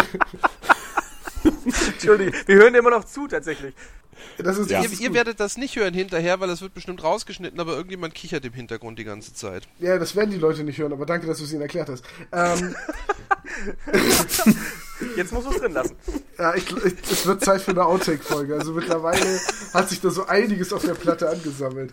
Ähm, was ich sagen wollte, ist dieses, ich hatte halt die Schilde von den Modellen zum Großteil schon farbig bemalt oder zumindest schon schwarz grundiert und dann kann man die Decals, die nur auf einem weißen Untergrund äh, funktionieren, super vergessen, aber selbst auf einer farbigen Unterlage kann man mit dem Service Primern relativ schnell das wieder auf eine weiße, ebene Fläche ziehen, sodass man da die, die mit den Decals drauf arbeiten kann. Das sind die Deacons von Little Big Man, ne? Nee, das sind die Decals von Schildschmiede. Jo, ja, die habe ich auch sag noch nicht mal, ausprobiert, ähm, aber die ist, sind toll. sind das nicht auch diese historischen Modelle, die eigentlich von der Ära her nicht zusammenpassen? Das sind diese historischen Modelle, die überhaupt nicht von der Ära zusammenpassen. Und ähm, ich habe auch schon einen Anruf bekommen vom historischen Teufel. Er hat einen extra Platz in seinem historischen Fegefeuer für mich Er reserviert. hat ja auch extra schon einen Oettinger warm gestellt. Zum Figuren drin entfernen. Nee, du musst es trinken, während du die Figuren entfärbst. ah, egal, lassen wir das. Ähm, Um nochmal auf den Primer zurückzubekommen, also ich grundiere grundsätzlich alles, was ich male, nur in Grau. okay. Ja. Weil entweder ist mir weiß zu hell, schwarz zu dunkel, da brauche ich immer ewig, bis die Farben decken. Und seitdem mache ich immer nur Grau. Also ich habe das, äh, ich sehe das ähnlich. Ich habe eine Zeit lang schwarz, also angefangen habe ich mit schwarzer Grundierung, wie glaube ich vor ein paar Jahren alle noch, weil es da auch noch so viele andersfarbige äh, Grundierungen nicht gab. Also außer bei den Vitrinenmalern, ich glaube, die haben schon immer weiß genommen. Und bei Schwarz hatte ich es immer ähm, deckt gut, dunkelt auch schön ab. So, das ist nicht so schlimm, wenn man da aus Versehen mal irgendwie die letzte Hosenfalte zwischen den Beinen vergisst oder so. Das ist, der, das ist auch der Grund, tatsächlich, Entschuldigung, wenn ich dazwischen war, aber das ist tatsächlich äh, genau der Grund, warum viele halt auch schwarz malen, weil es einfach sehr viele Fehler verzeiht. Ja, es verzeiht wirklich sehr viele Fehler, das, das auf jeden Fall. Aber wenn du die Figur hast, manchmal fällt es mir bei schwarzer Grundierung, also mir persönlich, das mag aber auch an meiner Farbenblindheit liegen, äh, enorm schwierig, manche Details zu sehen, wenn das schwarz auf schwarz äh, ist, weil alles grundiert ist. aber genauso. Der Tipp ist tatsächlich mal bei Sonnenlicht malen. Ja, oder Das ist, klingt zwar doof, aber es ist wirklich, es Nebeln, ist, es ne? ist wirklich Oder so, in wenn Nebeln, Zwei ja. Genau. Ja, also genau, entweder, entweder, genau, also gerade wenn, wenn du viel bei, bei Kunstlicht arbeitest, weil du irgendwie abends das machst oder so, solltest du tunlichst vermeiden, mit Schwarz zu grundieren, ähm, weil die meisten, außer du hast eine Grundierung, die richtig matt ist und das haben die wenigsten, ähm, Sprays zumindest. Deswegen würde ich dir da empfehlen, wenn du viel bei, bei Kunstlicht arbeitest, entweder eine weiße Grundierung zu setzen oder aber halt äh, zu nebeln. Definitiv. Ich, ich, hab, ich bin dann umgestiegen auf eine komplett weiße Grundierung, aber auch, weil ich damals meine, mein, mein Farbschema bei den äh, Chaos Marines schwarz-weiß war und ich gesagt habe, hm, schwarz grundieren und dann auf weiß hochmalen ist kacke. Machen wir mal lieber weiß grundieren und malen auf schwarz runter. Das ist viel leichter. Und auch kacke, oder? War auch kacke, war mega kacke. Und weiße Grundierung bin ich auch von weg, weil jeder Fleck, den du vergisst, ist sofort wie so ein weißer Makel. Die, die hellen Farben, also so richtig helle Farben, so ein Gelb oder so, deckt auf weiß genauso scheiße wie auf schwarz. Äh, Das, Genau. man, man gewinnt eigentlich nur, dass man die Details sieht und deswegen ist Grau für mich so der schöne Kom Kompromiss. Ich habe mir eine graue Gr- Sprühgrundierung das erste Mal zugelegt für meine Trolle, weil ähm, also mein, meine meine Trollbloods für äh, äh, oh Gott, heute Abend bin ich aber auch Hort. durch. ja für Horts. Ähm, die haben ja so eine so einen bläulichen grau-bläulichen Hautton und da passte das gut grau als äh, erste Schicht zu nehmen, dann dunkles Blau und dann mit den normalen P3-Farben wieder die Hautfarbe zu malen. Und äh, da werde ich auch bei Grau bleiben. Und auch jetzt, wenn ich irgendwie rote Figuren oder sowas male, wie jetzt meine Lannister-Truppen, die total historisch inkorrekt sind, An den Pranger mit dir! äh, auch da benutze ich graue Grundierung. Das ist aber, ich denke, das ist A, sowieso jedem überlassen. Ich glaube, es gibt da kein Allheilmittel. Also ich glaube, der normale Tabletopper versucht halt, also der wirklich eher spielen will, versucht es halt schnell zu machen. Die meisten machen es einfach, dass sie dann schwarz grundieren, weil es ist halt fix. Es, es äh, sind viele Fehler, die es wirklich ver, äh, verzeiht. Ähm, viele gehen auch mittlerweile dann auf weiß über. Meine, einige setzen schwarz oder weiß ein, je nachdem, äh, wie es zum Farbschema passt. Es ist genauso wie mit den, mit den Farbgrundierungen ähm, die setzen, die kann man, also die werden halt je nachdem so eingesetzt, welche Grundfarbe du hast, weil das doch ein enormes Zeit, enorme Zeitersparnis ist. Aber auch die, denke ich, wenn du auf Vitrine malen willst, ähm, ich, wahrscheinlich werden meine Bekannten mich jetzt äh, köpfen, wenn ich das sage, aber ich denke, dass, dass die farblichen Grundierungen, und damit meine ich jetzt nicht die, die man mit äh, einer Airbrush aufträgt, sondern wirklich die farbigen Grundierungen aus der Dose, ähm, für mehr als äh, Tabletop-Nutzung, sondern wirklich für ha Hardcore-Vitrine ähm, ungeeignet sind. Ich will nicht sagen, dass es damit nicht möglich ist, aber ich denke, dass die da vielleicht mir Schwierigkeiten machen. Also ich habe jetzt als gerade aktuelles Beispiel, ich habe jetzt äh, gerade mir von Army Painter das äh, Metallgrundierungsspray geholt, weil ich habe gesagt, alles klar, ich habe da eine Einheit und ich will da nicht so lange rumeiern, ich will es halt schnell fertig haben und habe die in Metall grundiert. Und für das, was ich will, dass ich dann eine Einheit schnell durchkriege, hat es funktioniert, aber ich habe auch gemerkt, dass äh, Details damit zu sehen ist ganz schön kacke, weil ich arbeite tatsächlich viel bei Kunstlicht. Ähm, das ist schon mal schwierig und äh, das würde ich wirklich hundertprozentig genau arbeiten wollen und das Ding richtig äh, geil lasieren und so hätte ich die dann auch eher genebelt. Aber es ist halt ein Zeitersparnis. Eine Zeitersparnis. Aber die Dosen sind auch sehr teuer. Das kommt hinzu, aber die, die halten aber trotzdem auch, finde ich, ganz schön lang. Also zum, zum einen, was die Grundierung anbetrifft, ich mache es tatsächlich anders als ihr. Ich habe 90% der Fälle Schwarzgrundierung, weiß Nebeln. Ähm, wenn man kein zweites Grundierspray haben will, tut's auch schwarz grundieren, weiß Trockenbürsten. Reicht auch aus. Man hat einen super hohen Kontrast auf seinem Modell, sieht alle Details und vor allen Dingen kriegt man auch schon mal eine Grundidee für die Lichtsituation. Das ist, finde ich, der größte Vorteil gegenüber dem Graumalen. Ähm, Grau gibt dir auf jeden Fall einen ordentlichen Grund für beide Richtungen. Man, ich muss immer noch sagen, das Problem, das man mit Weiß hat, habe ich bei Grau auch das ein oder andere Mal gehabt. Wenn du was übersiehst, die grauen Lücken blitzen nicht ganz so durch wie weiße Lücken, aber du siehst es noch. Schwarz ist da halt am dankbarsten. Und ähm, vielleicht für die, für die Zuschauer, die nicht wissen, was Nebeln ist, Zuhörer, Nebeln heißt einfach, ähm, wenn du die Figur komplett grundiert hast, drehst du sie so, dass die Ober, also was bei der Figur oben ist, auf deine weiße Dose nochmal von oben mit weiß ein. Dadurch ist das, was hinterher, wenn die Figur von oben beleuchtet im Schatten liegt, immer noch schwarz und alles andere ist weiß oder hellgrau. Und äh, ja, dadurch kriegt man schon mal einen schönen Kontrast. Was ich jetzt zu der Verwendung von den Farbsprays sagen sollte, es hängt auch da gerade bei den bekannteren Army Painter Sprays. Man muss dazu aber auch sagen, dass, dass, dass die Farbsprays, also die Grundierungssprays von, von, äh, von, von, von äh, Army Painter leider ähm, also A, viele, viele finden sie extrem scheiße, äh, weil sie, weil sie halt anders funktionieren. Also im Gegensatz, der, der normale äh, Maler malt eigentlich mit den GW-Farben, genau, malt halt mit den GW-Sprays und die funktionieren halt anders als die von, von, von Army Painter. Während du bei GW echt 20 cm hast und stoßweise grundierst, musst du mit den Army Painter Farben näher ran und wirklich einen Dauerstrahl schnell malen.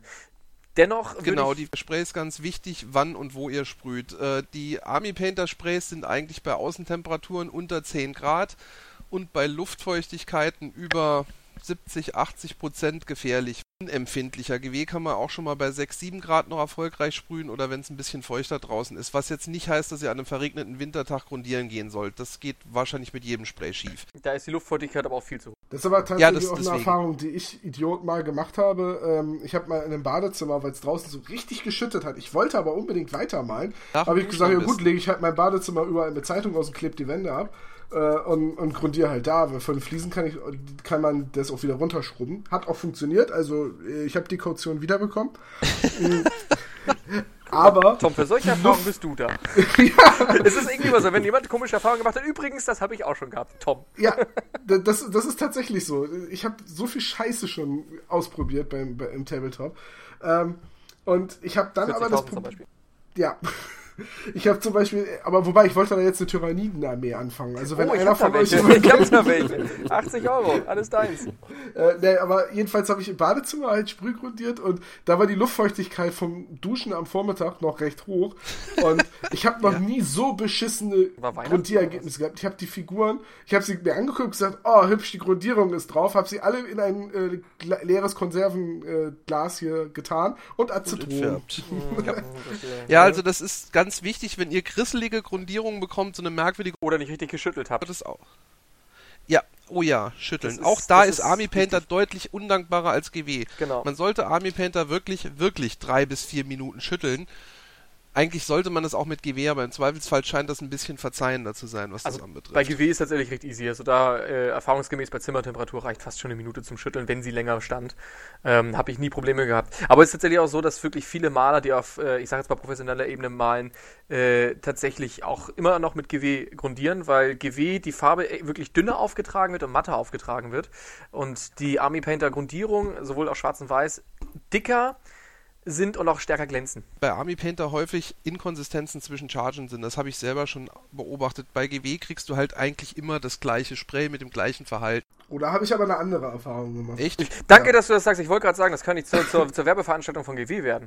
Nee, nein, also, nein, das, das jetzt auf keinen Fall. Nein, nein, nein, ich wollte nur mal, ich wollte nur mal den allgemeinen, äh, ich wollte nur mal darauf hinweisen, dass man sonst normalerweise GW immer nur basht. Ähm, nee, äh, also es ist tatsächlich bei mir so, dass ich mit äh, den GW-Dosen, die ich über die Jahre hatte, mhm. sehr, sehr unterschiedliche äh, Erfahrungen gemacht habe, weil mal hatte ich das Gefühl, ich muss recht lange und äh, dafür, also recht lange sprühen, äh, mit einem größeren Abstand. Und dann habe ich eine Dose gehabt, wo ich dann relativ schnell gelernt habe, äh, ja, nee, da muss ich ein bisschen näher ran und dafür kurze Sprühstöße. Also ich hatte da sehr, sehr durchwachsene und sehr, sehr unterschiedliche Ergebnisse mit den GW-Grundierungen. Und, Aus ähm, welcher Generation? Äh, ja, das ist die Frage. Ne? Ich bin ja nun jetzt auch schon seit ein paar Jahren genau. äh, im, im, Hobby und deswegen, wenn da jetzt sich ein bisschen was geändert hat, also die, wenn sie auch da den Hersteller gewechselt haben, dann kann es daran gelegen haben. Aber deswegen bin ich dann auch vom GW weg, weil ich gesagt habe, ja, Sprühgrundierung und bin halt zu Army Painter hin. Und damit bin ich eigentlich recht zufrieden, auch wenn es etwas mehr glänzt. Also Army Painter ist auch vernünftig, wenn du wirklich ganze Armeen bemalen willst, weil die Art, wie man mit Army Painter Sprühgrundierung arbeitet, du sparst tatsächlich Zeit. Also Army Painter sagen ja auch von selbst, sie sind halt Army Painter. Ne? Das heißt, die Farben und die Washes und auch äh, die ganzen Grundierungen sind halt darauf ausgelegt, dass du Masse malst. Deswegen benutzt ja fast niemand, der, äh, der, der wirklich auf Vitrine malt, exzessiv Army Painter Farben, wenn überhaupt. Ich habe zumindest von noch niemanden gehört, dass der, der das nicht irgendwie gesagt hat, ohne sich zu schämen. Ähm, was den, den Army Painter Farben aber nichts absprechen soll in Qualität. Es ist einfach eine ganz andere Zielgruppe und andere Bedürfnisse, die dahinter stecken. Also Army Painter ist eine Farbe, die man sich kaufen kann, wenn man in den, Einst wenn man den genau, Einstieg hat. Genau, das ist, das ist, ja, so, genau, das ist ein super, super Argument. Du wirst nicht überfordert mit, den ganz, mit der ganzen Farbpalette, finde ich. So habe ich auch vor ein paar Jahren wieder ins Hobby gefunden. Und da habe ich mir dieses Mega Pen Set gekauft und die sind super. Ja, ich finde die Farben Die Farben sehr, sehr sind gut. Und man muss ja auch sagen, die Jungs Und- von Army Painter sind auch super sympathisch. Ne? Das, ich finde, das ist immer noch ein Bonus. In unserer kleinen, in unserer kleinen Szene. Warnung unserer Zuhörer auch sagen sollte, es gibt ja auch von GW bunte Sprays. Diese Sprays sind keine Grundierung. Richtig. Die kommen Im auf die Gegensatz zu Army drauf. Painter Sprays sind das keine Grundierungen. Bei Army Painter reicht es tatsächlich, nimm das bunte Spray und sprüh die Figur an und sie ist A blau und B grundiert. Bei GW, wenn du das blaue Spray nimmst und sprühst die ungrundierte Figur blau an, dann ist sie hinterher blau, nicht grundiert und wenn du ordentlich dran rubbelst, ist die Farbe ab. Das ist Darf ich keine mal eine Frage zwischen, Ja. zwischenwerfen? Wenn ihr so eine, was wird bei 40k oder Fantasy gespielt? Wie viele Punkte? 2000 Punkte immer? Oder 50, glaube ich, ist das immer noch Ja, das bei, bei, 50. bei Fantasy Norm. zwischen Fantasy ungefähr mittlerweile 2,5. 2 bis 2,5. Und wie viel ähm, Dosen braucht man dafür, um die damit zu grundieren? Eine. Kommt sie auf die Also, Fraktion eine an. halbe. Also ich, ich habe ja nun mittlerweile, also ich habe, was, was Fantasy angeht, ja nun ein paar Armeen. Ähm, nimm, ich, ich Chaos, bin ich mit ein paar Miniaturen schon schnell soweit, aber ich habe auch die Grußkönige. Das sind ein paar mehr Figuren. Äh, und da muss ich sagen, bin ich, habe hab ich zweieinhalbtausend Punkte mit einer Weißdose besprüht und die ist immer noch nicht leer. Okay. Also da, Ja. dazu muss ich einmal festhalten, meine Chaos Space Marine Armee damals, das waren so locker 200 Modelle plus äh, äh, Fahrzeuge, habe ich zweimal, nee, viermal neu angefangen zu bemalen, also viermal das Farbschema gewechselt, aber dreimal davon habe ich sie mit derselben Dose grundiert. Echt? Aber Ja, die, sind, die sind jetzt aber auch mittlerweile dann, dann 38 Die Al- Millimeter, oder? Äh, ich habe sie zwischen, ich habe sie zwischendrin entfärbt. Ach so.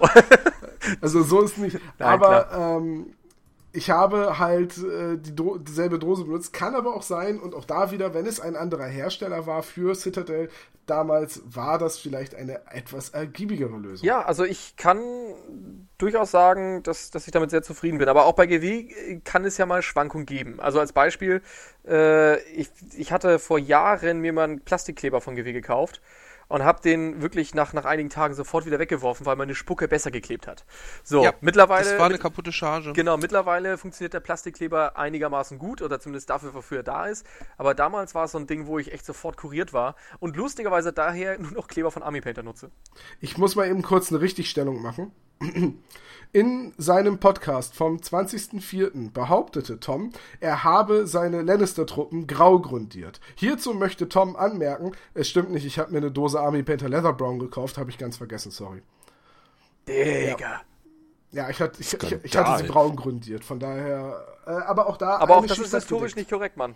Aber, wo du gerade sagst, fehlerhafte Charge, da ist mir mal was sehr, sehr Beklopptes passiert. Äh, da habe ich noch mit den Citadel-Farben gemalt. Ich habe mir eine. Oh Gott, wie hieß die Farbe? Äh, genau, ich habe mir Mordian Blue eine Packung gekauft oder eine Farbe gekauft, und weil das so ein schönes, dunkles Lila war. Und ich wollte zu der Zeit meine Chaos Space Marines, die ich ja viermal unbemalt habe, als Nightlords hießen die, glaube ich. Äh, Ja, das sind die aufstellen. genau. Und habe dann also schön angefangen, alles lila und so weiter und habe gedacht, boah, was für eine geile Farbe. Eine dünne Schicht, sie deckt komplett, sie glänzt, wirklich richtig glänzend, das sah richtig geil aus, fand ich. Hat sofort gedeckt, eine Schicht hat geglänzt, war super. Dann habe ich das jemandem gezeigt, hat er gesagt, sag mal, wieso glänzt denn die Farbe so? Und ich so, ja, keine Ahnung. Er so, hast du die mal geschüttelt? Ja. Äh, Ich so, nee, wieso? Ja, dann hast du ja garantiert nur mit der Trägerflüssigkeit gemalt und ohne die Pigmente. Äh, jedenfalls habe ich dann festgestellt, ja, ich habe tatsächlich nur mit der Trägerflüssigkeit gemalt und die Pigmente der Farbe hatten sich komplett abgesetzt. Dann habe ich die Farbe einmal komplett geschüttelt und festgestellt, dass es voll die beknackte Idee war, weil dadurch waren die Modelle, die ich schon bemalt habe, die hatten eine ganz andere Farbe, da musste ich quasi nochmal von vorne anfangen. Und äh, dann war das auch nicht mehr dasselbe Blau, dann war das nicht mehr so dunkel, kräftig glänzend, sondern es war ein deckendes, äh, aber immer noch sehr, sehr dunkles Blau. Und das gefiel mir immer noch ganz gut. Und dann kam der nächste Punkt. Dann war der Pot Mordium Blue irgendwann alle. Da gab es die Farbe bin- nicht mehr, ne? Dann, doch, die gab's noch. Äh, ist jetzt auch schon echt ein paar Jahre her. Dann bin ich in den örtlichen Spieleladen, den Spielmann, den es damals noch in Oldenburg gab, äh, gegangen und habe gesagt, hier, ich brauche Mordium Blue. Er, Verkäufer hat gesagt, ja, hier, äh, André, beste Grüße, äh, hat gesagt, ne, hier, nimm mit. Ich mir die beiden Farbpötte geschnappt, nach Hause gefahren, ausprobiert, komplett andere Farbe. Viel heller, viel matter. Ich, ich habe gedacht, oh, verdammt. Äh, Ich habe meine andere Farbe noch mal richtig kräftig geschüttelt, um zu gucken, vielleicht hatte ich sie nicht doll genug geschüttelt und das ist einfach so eine helle, matte Farbe. Nein, es war ein komplett anderer Farbton. Das ist ja eine Schweinerei. So, und dann bin ich zurück in den Laden gegangen, habe ihm das gezeigt und er hat gesagt, das ist ja komisch. Hat sich mein Farbpot angeguckt und hat gesagt, das ist Necron Abyss.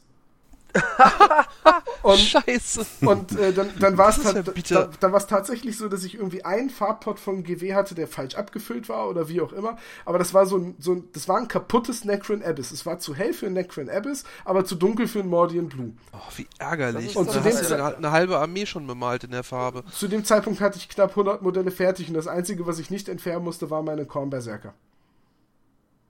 Da Ich ich, ja, ich geflucht hab- wie ein Rohrspatz. Ich, ich glaube, ich habe auch gekotzt. Ich habe richtig gekotzt. Da kam dann noch der Punkt, wo ich gesagt habe, äh, ja, malen, nö, danke, kein Bock mehr. Ich habe dann Ja, erst wieder angefangen zu malen, als ich meine Starterbox Signer hatte.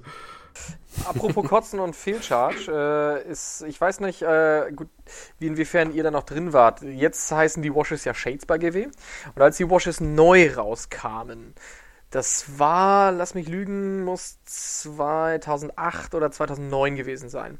Da, kam, da, kamen die, da kamen die Washes ja neu raus und viele waren ja, haben ja alle das total geil gefunden.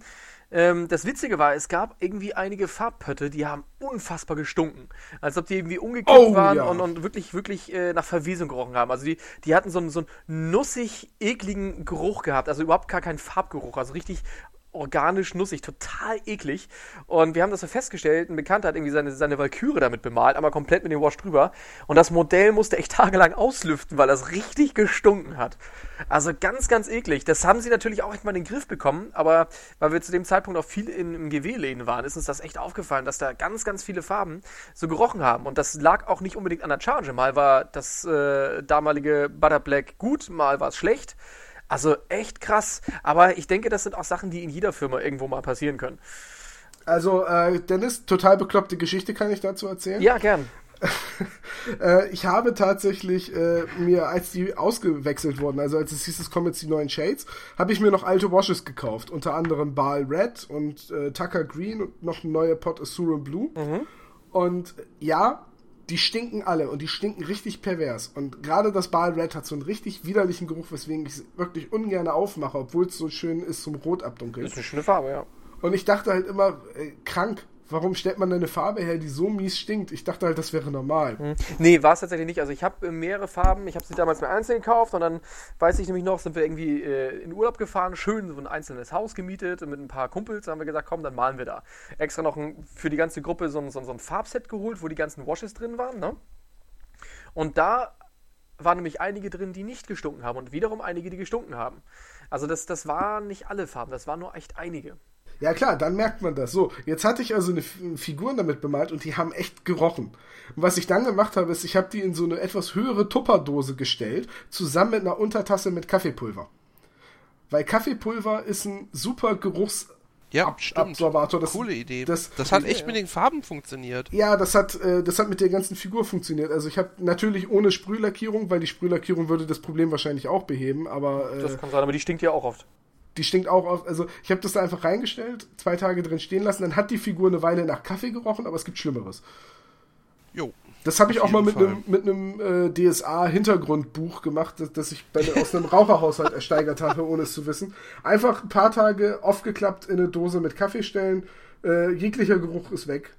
Ne? Krass. Auch, auch wenn man, wenn man jetzt beim ähm, Hobbyladen seiner Wahl ist und man hat da einen äh, Spielpartner, der etwas ungeduschter und ungepflegt Den ist. kannst du aber nicht in eine Kaffeedose packen. einfach ein paar Tage in, den- in, den- in den Schrank mit einer Dose Kaffee sperren und dann geht auch das. Ähm, okay, jetzt haben wir lange, lange über Farben geredet. Eigentlich, Ähm, ja, der Podcast ist vorbei. Eigentlich Und schon. wir waren noch gar nicht fertig, oder? nee, Ja, wir sind schon deswegen, eine Stunde dabei. Deswegen äh, ich will auch, ich, das soll jetzt auch gar keine Abmoderation werden. Ich, ich wollte tatsächlich jetzt drauf hinauskommen, gehen wir mal von den Farben weg, weil Expertise, die wir zu Farben haben, streuen wir sowieso nebenher die ganze Zeit ein.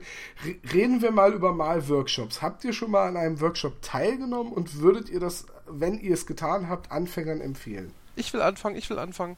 Okay, aber ich gebe dir nur fünf Minuten. Okay, dann muss ich mich beeilen. äh, also, ja, Malworkshops. Malworkshops sind meiner Meinung nach ein wirklich, wirklich guter Weg, Malen kennenzulernen. Äh, allerdings, äh, also ich habe bisher an äh, sechs oder so teilgenommen. Ähm, ich muss allerdings dazu gleich sagen, wofür sie alle nicht geeignet sind, ist zu lernen, eine Tabletop-Armee anzumalen. Warum? Ähm, man lernt da sehr viel übers Malen, man lernt da extrem viel darüber, wieso bestimmte Dinge funktionieren, wieso bestimmte Figuren gut aussehen, wie man durch Malen und, äh, wie soll ich sagen, mit Tricks die menschliche Wahrnehmung halt nutzen kann. Ähm, und man lernt tatsächlich relativ zügig, relativ gut zu malen. Das heißt relativ zügig, aber sieben, acht, neun Stunden für ein Modell. Eher mehr. Beispiel an so einem, an so einem typischen Roman Lappert Workshop fängt man freitags abends um sechs an und hört sonntags mittags um sechs auf und malt da bestimmt so um die 30 Stunden in dieser Zeit. Man malt, man bastelt, man entgratet und am Schluss hat man eine Figur auf einer schönen Panorama-Base stehen. Dass das jetzt nicht die Methode ist, mit der man dann hinterher seine 200 Dämonetten anmalt, vermutlich, ist natürlich auch dann naheliegend. Man muss auch dazu sagen. Ich habe auch schon ja, mal ein. Achso, Entschuldigung, ich dachte, du bist fertig. Ich habe ja noch ein paar Minuten, es sind ja erst drei dabei. ähm, nee, ja, also was, was ich ne? da, ja, ja, ich habe den, den Audiostream. Ähm, Scheiße, jetzt nicht komplett Geht alles raus. von deiner Zeit Fuck. ab. Entschuldigung. Ich wollte auch mal was sagen. Sag doch bitte was. okay, fuck, das muss wohl auch geschnitten werden. Ähm, ja. Nein, voll sympathisch. Ähm, wo war ich stehen geblieben? Ah ja, Workshops. Also, wie gesagt, Workshops sind super, um ins Hobby reinzukommen, wenn ihr vielleicht schon ein paar Figuren angemalt habt, ähm, um besser zu lernen, warum im Einzelnen einzusetzen und so, da muss man letzten Endes auch für üben. Ich finde es trotzdem auf jeden Fall eine schöne Sache, zumal man auch viele andere begeisterte Hobbyleute kennenlernt und das bringt mir zumindest immer wahnsinnig viel Motivation. So, jetzt bin ich fertig. Also ich war auch schon mal auf einem Workshop und ähm, den haben wir in Hannover gemacht und ich würde es nicht wieder machen. Ähm, dauert mir zu lange und ähm, ich muss sagen, dass man nachher, als wir da gemalt haben und fertig waren, ich gar nicht so zufrieden damit war, wie ich sonst immer gemalt habe und bin doch zu dem zurückgekommen, was ich sonst so immer male. Und ähm, ich muss sagen, einen Workshop würde ich vielleicht machen, um mal wirklich ein super Gesicht hinzubekommen. So mit drei Tage Bart oder so. Da scheitere ich auch ab und, und zu noch dran. Ja. aber ähm, ich glaube, man kann malen wirklich nur durch Üben, Üben, Üben werden. Und das, ich glaube, das geht nur, wenn man selber malt. Wenn man, wenn man heutzutage, vor 30 Jahren äh, habe ich vor, muss ich lügen, 30 Jahren ist schlecht übertrieben, oder 20 Jahren mit Games Workshop angefangen, da hast du nur den White Dwarf Nummer 1 gehabt und hast dich gewundert, warum den Space Marine im Blau nicht so angemalt bekommen hast, wie er da im Buch zu sehen ist. Und heute kann ich ins Internet gehen und da lerne ich viel mehr als wir auf dem Workshop. Und das kann ich auch zu Hause in der Unterhose machen. Also, das, kann ich Danke. nicht so ganz nachvollziehen, wobei es mich interessieren würde, welchen Workshop du gemacht hast, wenn ich ehrlich sein darf. Ähm, frag mich bitte nicht mehr. Das war ein, ein recht guter Maler aus Hannover, kommt der, glaube ich, der auch immer auf den Games Day mit Ge dran teilgenommen hat. Oh, ich hab's nicht so mit Namen. Ähm, war gut. Das war aber auch so ein, so ein privates Ding von Sascha aus unter uns Kumpels. Wir waren, glaube ich, sechs, sechs Leute da. Ja. Und ähm, na, ich weiß nicht. Also ein Workshop, ob man da so viel bei lernt. Ich glaube, wenn man einzelne Sachen beim Workshop macht, so meinen wir jetzt ein Gesicht und so schichte ich jetzt mal was. Da kann man sicherlich das eine oder andere mitnehmen. Ähm, aber den Rest lernt man wirklich nur, wenn man das selber macht. Ich würde keinen Workshop mehr mitmachen beim Malen. Finde ich interessant. Vielleicht, weil ich auch behaupte, dass, dass mein Malen für mich auch mehr als ausreicht. Also ich, ich male keine Vitrine, das muss ich auch sagen. Und ich glaube auch nicht, dass ich Vitrine malen kann. Doch, kann ich schon. Sage ich jetzt mal so. ähm, aber nee, ich glaube, man muss es so, wie ich es auch durchgemacht habe oder wie viele, viele andere, man muss es einfach zu Hause selber üben. Ein Workshop bringt nicht viel. Glaube ich nicht. Finde ich, find ich interessant, weil ich habe, wie gesagt, ja. für mich die komplett Workshops besucht, wo ich genau wie du sagen würde, äh, auf das Wochenende hätte ich auch daheim bleiben können. Das ist, äh, es hängt wirklich, wie aber wie alles, was du beikriegst, wie jede Vorlesung in der Uni, es hängt davon ab, wer den Workshop macht und ob er unterrichten kann. Das ist vielleicht ein wichtiger Punkt. Das äh Malt ihr denn mit Lichtern? Also ja. das Licht fällt von rechts aufs Nein. Gesicht und du hast auch? Ich, Nein, ich überhaupt nicht. Äh, ich, auch ja, ich, auch nicht. nicht. Also, das ähm, also ich, wenn dann mit, mit Source Lightning. Das mache ich dann manchmal. OSL, mhm. zenitales Licht, das andere zum Spielen nicht. Also wenn ich, wenn ich eine, eine Base machen würde für ein, für ein Vitrinenprojekt, ist das eine andere Sache. Aber was soll ich eine Armee malen, wo das Licht von rechts kommt? Wozu? Also es sieht, also sieht geil aus, aber es ist zu aufwendig. Also für Einzelmodelle äh, würde ich es machen, tatsächlich. Äh, da mir leider immer so ein bisschen die Zeit fehlt, male ich dann tatsächlich eher Figuren, an denen ich den Mehrwert habe, dass ich auch mit denen spiele. Und äh, bis auf äh, OSLs äh, mache ich das tatsächlich äh, gar nicht. Also für Spielfiguren auch nicht. Zumal das Problem ist, dass es halt, es funktioniert meistens gut, wenn du halt eine, eine Diorama-Base hast, irgendwas Szenisches, wo die Figur drin integriert ist, wo du eine Erklärung hast, warum das Licht von hier kommt. Wenn du aber irgendwie eine Armee auf dem Tisch hast, wo du 20 Modelle rumschießt, die, schiebst, die sich sowieso dauernd im Kreis drehen, weil sie ausgerichtet werden müssen, macht so eine, die, Directed Lights Situation macht da einfach sehr wenig Sinn, außer du hast eine Object, ein OSL steht für Object Source Lighting, das heißt, wenn irgendwas am Modell leuchtet, wird dann meistens Farbe in die Umgebung gemalt, um dieses Licht zu simulieren. Das macht, finde ich, mhm. bei Spielfiguren Sinn. Ähm, direktionales Licht bringt einfach bei Figuren nichts, die dynamisch eingesetzt werden. Das ist auch, warum ich NMM an Spielfiguren so grenzwertig sinnvoll finde. Also nicht metallisches Metall. Ja, weil ich gerade ja. sagen, Non-Metallic Metal. Hm? Genau, das heißt, malen, dass es aussieht, als ob es Metall wäre, ohne dass es Metall ist. Also ohne Metallic-Farben zu benutzen. Dennis, Malworkshops. Malworkshops. Also ich habe äh, tatsächlich an einem mal so halb teilgenommen.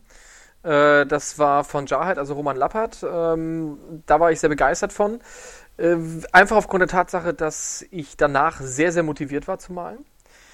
Äh, zweitens äh, finde ich sein, sein Umgang mit der Farbe und seine Maltechnik sehr, sehr interessant, weil er so ein bisschen ähm, malt wie die alten Meister. Also er hat viele, viele Anleihen aus der, aus der klassischen äh, Kunstmalerei.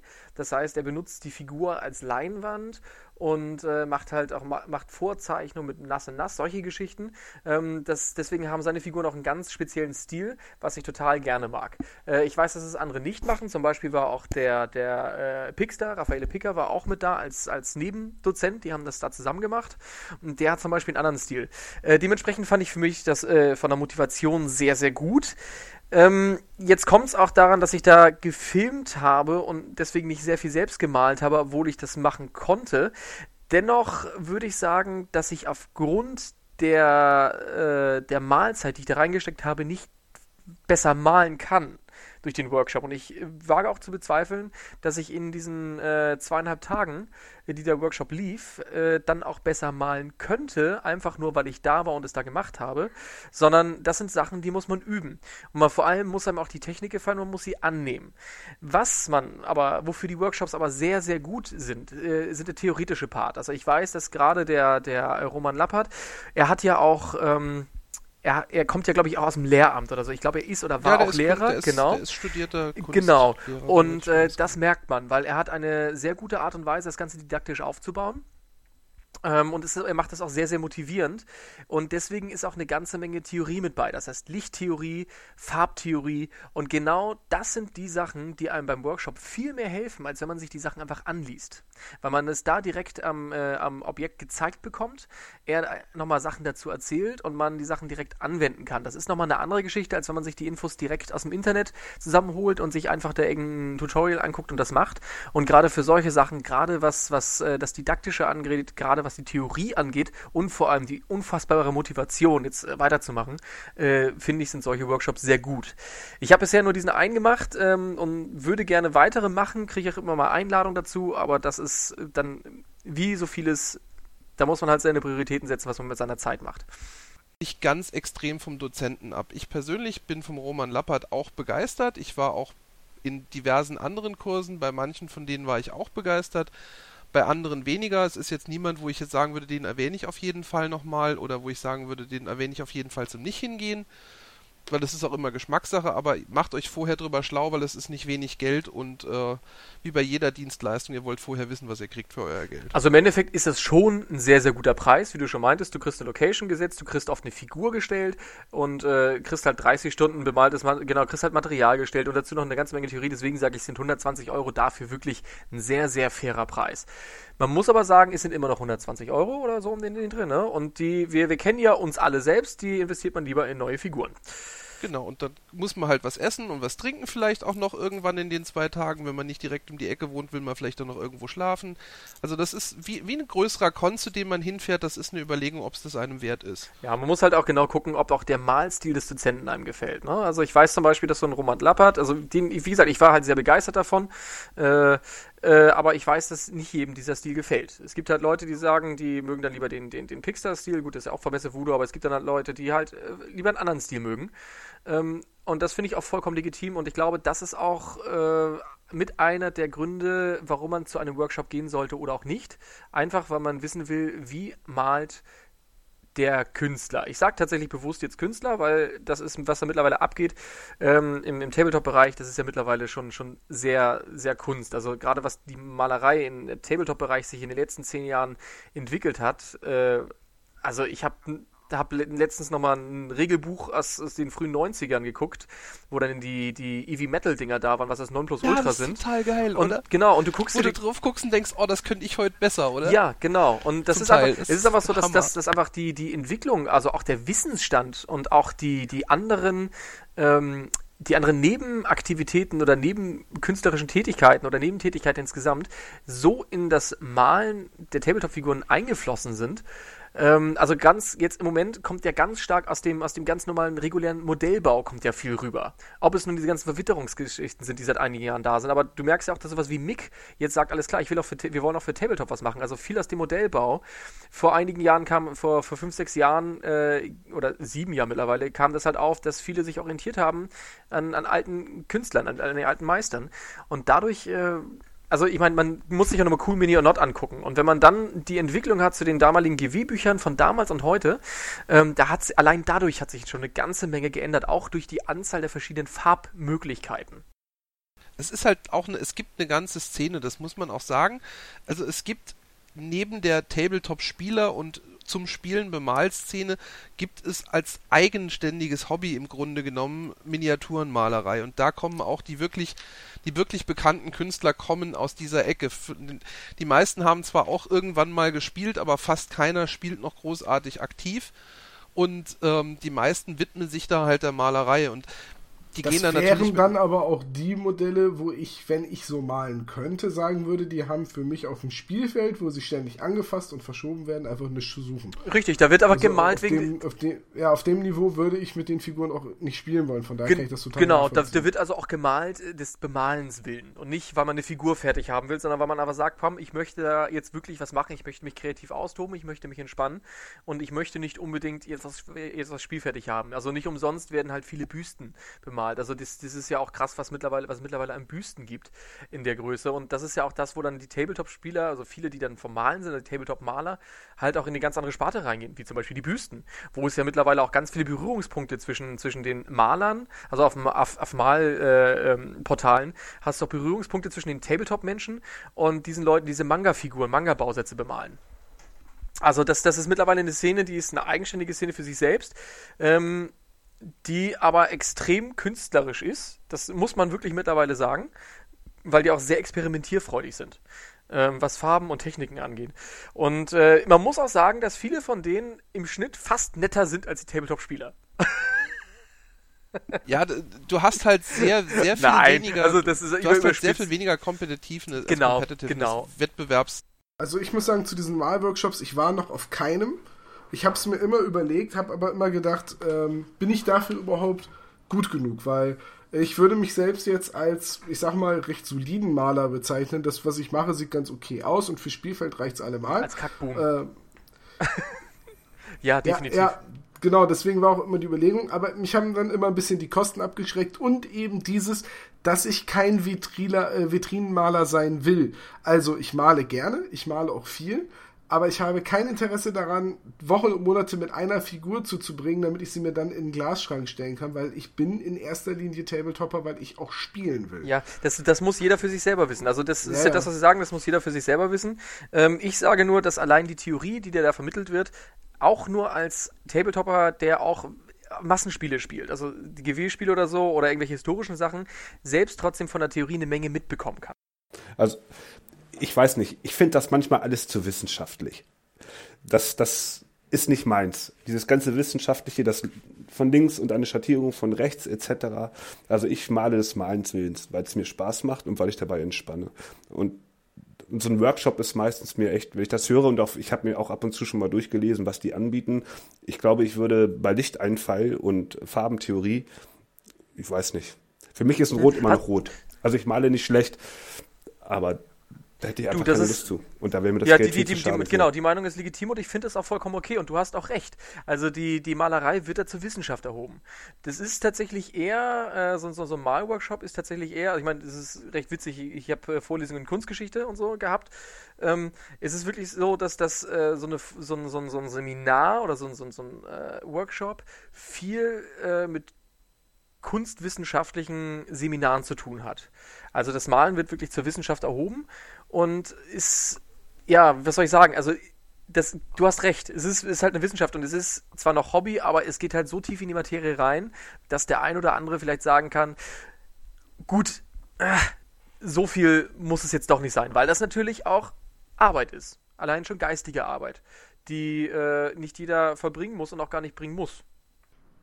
Deswegen, also für so einen theoretischen Input würde ich das tatsächlich gerne nochmal machen. Und, und das ist jetzt die beste Überleitung überhaupt, ich würde unheimlich gerne mal einen Crashkurs oder so ein Idiotenseminar für den richtigen Umgang mit einer Airbrush besuchen. Oh, den würde ich auch Denn- gern machen. Denn ich habe mir eine Airbrush letztes Jahr zugelegt, habe mir sogar ein paar Tutorials auf Massive Voodoo und so weiter angesehen, habe gesagt, ach, so schwer kann das ja nicht sein. Und seitdem, seit meinem Umzug spätestens, und das war im Januar, liegt die Airbrush im Keller und ich habe keine Ahnung, ob ich sie nochmal benutze. Du bist doch in Hamburg, oder? Was wolltest du denn damit machen, wenn bin ich nicht fragen in darf? Hamburg. Wenn du nochmal behauptest, ich sei in Hamburg. Nein, ich bin nicht in Hamburg. Hey, hey, hey, hey, Was wolltest hey. du damit- Lass mal Fußball Na hier genug. nicht über, über, äh, über, nah über genug. ne? Was heißt hier Fußball? Ich rede hier immer noch aus Was- alten Hansezeiten. Nein, Was wolltest du denn mit deiner Airbrush bemalen? Was wolltest du denn speziell Also damit machen? erstmal ähm, habe ich oft online gesehen, dass Leute Airbrush benutzen, um zu grundieren und halt auch farbig zu grundieren und dann eben nicht die äh, Spraydosen von äh, Army Painter oder so zu benutzen, sondern einfach jede Farbe, die es gibt oder die man hat, mit entsprechender Verdünnung einfach als äh, zweite Grundierung zu benutzen, um schon mal für Armeen oder für Modelle, die großen, größtenteils eine Farbe haben, schon mal eine solide Grundlage zu haben zum Weitermalen Ba Basecoaten sozusagen. quasi, ba quasi Basecoaten, deswegen habe ich auch keine, mir nicht eine mega teure Airbrush gekauft, sondern Ja. eher was Solides für den Einstieg. Also ich habe auch meine 200 Euro für den Kompressor plus die Pistolen bezahlt. Oh, das ist auch Ähm, schon ein stolzer Preis, finde ich. Ja, das, das ist jetzt nicht, das ist jetzt nicht so eine 30, 40 Euro Airbrush, äh, sondern es war so das erste, wo ich, wo die Rezensionen sich lasen äh, nach dem, ja, ist grundsolide, kann man mitarbeiten. Hat er und- einen Steenbeck Hansa oder? Nee, Ultra? weiß ich nicht, weiß ich nicht. Ähm, weiß ich gerade wirklich nicht. Äh, und, und was wollte ich noch damit machen? Ja, so das normale Bemalen. Wenn ich mal irgendwie tatsächlich mal einen Farbverlauf hinkriegen will, beziehungsweise so einen äh, gesprühten Obergang, der wirkt ja gleich, der wirkt ja mit einer Airbrush automatisch etwas organischer und man muss eben nicht dieses langwierige äh, nasse Nassschichten machen. Was ich Oder nämlich la- auch nicht oder kann. oder was ich auch noch, lasieren.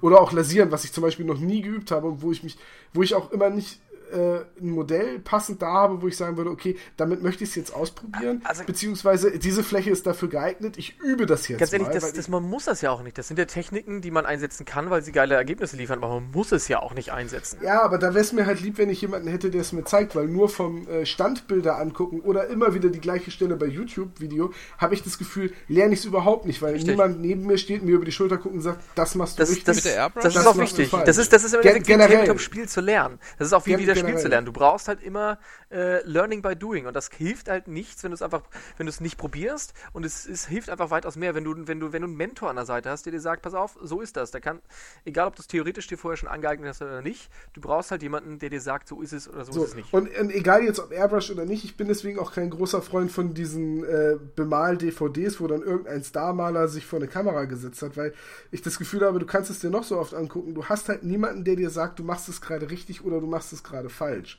Um, um sowas zu benutzen. Es sei denn, du kaufst dir das Buch von Angel da wollte ich auch Das, auch, bitte lass uns Komm. nicht über das Buch reden. Das ist so eine Katastrophe. Ich weiß nicht, wo ich anfangen soll zu fluchen über das Teil. Fang doch mal an. Warum? Also Ich ich, find finde das dieses, super. ich find dieses Buch extremst äh, motivierend.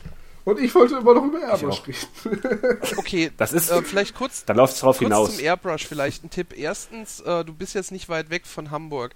In Hamburg gibt es die Firma Harder und Steenbeck, die macht grundsätzlich Airbrush-Kurse. Also wenn du Airbrush nutzen lernen willst, das ist weniger um Airbrush an der Figur zu nutzen, sondern die Airbrush selber erstmal richtig zu nutzen, die bieten Kurse an. Ja, guck mal, Tom, kommst du vorbei, machen wir, den, machen wir den Kurs zusammen, der würde mich auch interessieren. Und die machen, die machen regelmäßig Kurse. Die haben irgendwie, da ist ja die Fertigung, Hader und Steenbeck ist irgendwo bei Hamburg und die machen, die haben auch einen Laden und äh, Kurse und alles. Die stellen auch das Material komplett. Da war ein Bekannter von mir, der war total begeistert. Ich denke, das ist wahrscheinlich eine Empfehlung wert. Ja, das klingt tatsächlich nach einem sinnvollen Tipp, weil ich habe nämlich beim, äh, beim Airbrushen immer das Problem, ich gehe da vielleicht auch ein bisschen zu verkopft dran, aber dann stellst du den Kompressor ein und dann ist die erste Frage, die sich mir als Informatiker stellt, wie viel Bar? Es kommt auf die Farbe, die Pistole und naja an. Und dann, Wo wir wieder dann bei habe der ich online, Wissenschaft ja, ja, und dann habe ich online irgendwo, 1,8 bis 2 Bar sind immer gut. gelesen, ja, du musst die Farbe auch ein bisschen verdünnen. Und dann, ha dann habe ich die Farbe ein bisschen verdünnt und ähm, dann, dann lief sie wie so, wie so Wasser, auf, auf, bei, nachdem man sein Auto in der Waschstraße hat, wenn dieser Föhn runterkommt, lief sie wie so Wasser über, über mein Modell. Da habe ich auch gesagt, äh, irgendwas sagt mir, die Farbe ist zu dünn. Oder du bist zu nah dran oder der Druck ist zu hoch. Oder Ja. du sprühst zu viel Ja. Farbe. Das- Ja, und dann haben sich immer die Pistolen alle dicht gesetzt und ich habe sie trotz Ultraschallreinigung und Reinigung wirklich mit Aceton und was nicht allem nicht mehr sauber gekriegt. Das und klingt mir nach einem Fall für so einen Grundkurs, ist vielleicht ja, nicht verkehrt. de- Deswegen, das war dann auch der Punkt, wo ich gesagt habe, Airbrushen, ja, danke, nee. Ähm, Und das ist auch Das der also zum ich nicht einen- angefangen habe. Also es, es ist nicht wirklich schwierig. Ich habe es mir tatsächlich alles selber beigebracht. Ja, danke. Äh, das, das, es geht. Aber äh, gut, ich, Tom, wir machen diesen halt, Dummy-Workshop mal mit, ne? Ja, machen wir. vorbei. ich habe einen Laborhintergrund, das hilft wahrscheinlich beim Umgang mit solchen Geräten. Ähm, ich weiß es nicht. Ähm, ansonsten, genau diese Art von Techniken und das über mal über die Schulter gucken sind tatsächlich was, was du in, in Anfänger-Workshops zum Malen auch angeboten bekommst. Zwei, drei Techniken, um Blendings hinzukriegen. In der Regel wird einem gezeigt, wie man Lasieren macht und an irgendeinem größeren Objekt, zum Beispiel einer Base, wie man, wie man Wett in Wett Ja, aber gibt es wirklich ja Anfänger-Workshops? wendet sich wirklich dann an Leute, die das schon können. Und da wollte ich auch nochmal auf die DVDs zurückkommen. Die sind tatsächlich nützlich. Die sind aber erst nützlich, wenn du einen gewissen Kenntnisstand schon hast. Ich finde Airbrushen überhaupt nicht schwierig. Also man muss das ja unterscheiden. Willst du mit der Airbrush wirklich einen, ähm, einen deinen Umhang, sage ich mal, schön malen vom tiefen Rot ins Hellrot, weil das einfach schneller geht, oder willst du damit grundieren, um die Grundierfarbe zu sparen? Und das ist wirklich sehr einfach. Also das ist, ja. Und damit kannst du, und dafür braucht man auch kein Equipment für 200 Euro. Also meine erste Airbrush war eine Sparmax mit einem kleinen Sparmax-Kompressor. Den Kompressor nutze ich noch heute. Und ähm, damit grundiere ich alles. Da mache ich Panzer, da mache ich äh, ähm, meine Figuren, damit grundiere ich alles. Und dann habe ich mir irgendwann mal eine Evolution gekauft, Ultra. Damit mache ich die ganze Tarnung. Und das kostet alles nicht viel Geld. Und dieses ähm, ähm, Anmischen der Farbe ist alles nicht schwierig. Also ich kann immer nur empfehlen, euer ähm, Kompressor 1,8 bis 2 Bar und die Konsistenz der Farbe muss milchig sein. Und dann klappt das eigentlich immer. Ich habe da nie Probleme gehabt. Ich verstehe das Nee, immer ich verstehe es ehrlich gesagt auch nicht, weil ähm, ich habe dann, ich habe auch mehrere Pistolen. Ich finde tatsächlich die, die diesen seitlichen von oben Zufluss hat, äh, besser als die, die den Tank drunter haben. Weil die, die den Tank drunter haben, ziehen die Farbe nie komplett an, aber trotzdem egal, auch die, die Verdünnung, äh, hier die Primer, wo dann immer beisteht, muss nicht weiter verdünnen. Ich krieg's jedes Mal hin, dass meine Pistolen verstopfen.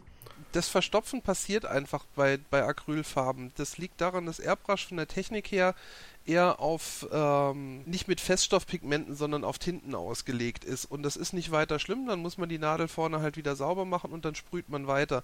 Und das ist genau der Grund, warum ich bisher äh, noch nie mit der Airbrush gearbeitet habe, weil das wieder so viel Kram ist, um die man sich extra kümmern muss. Wenn ich, wenn ich Figuren mit einem Pinsel einfach äh, bemale, habe ich einen Pinsel, habe eine Farbe, fertig. Das war immer, bis, das war neben den Kosten immer einer der Punkte, weshalb ich mich äh, nie dazu durchgerungen habe, mir eine Airbrush zu holen.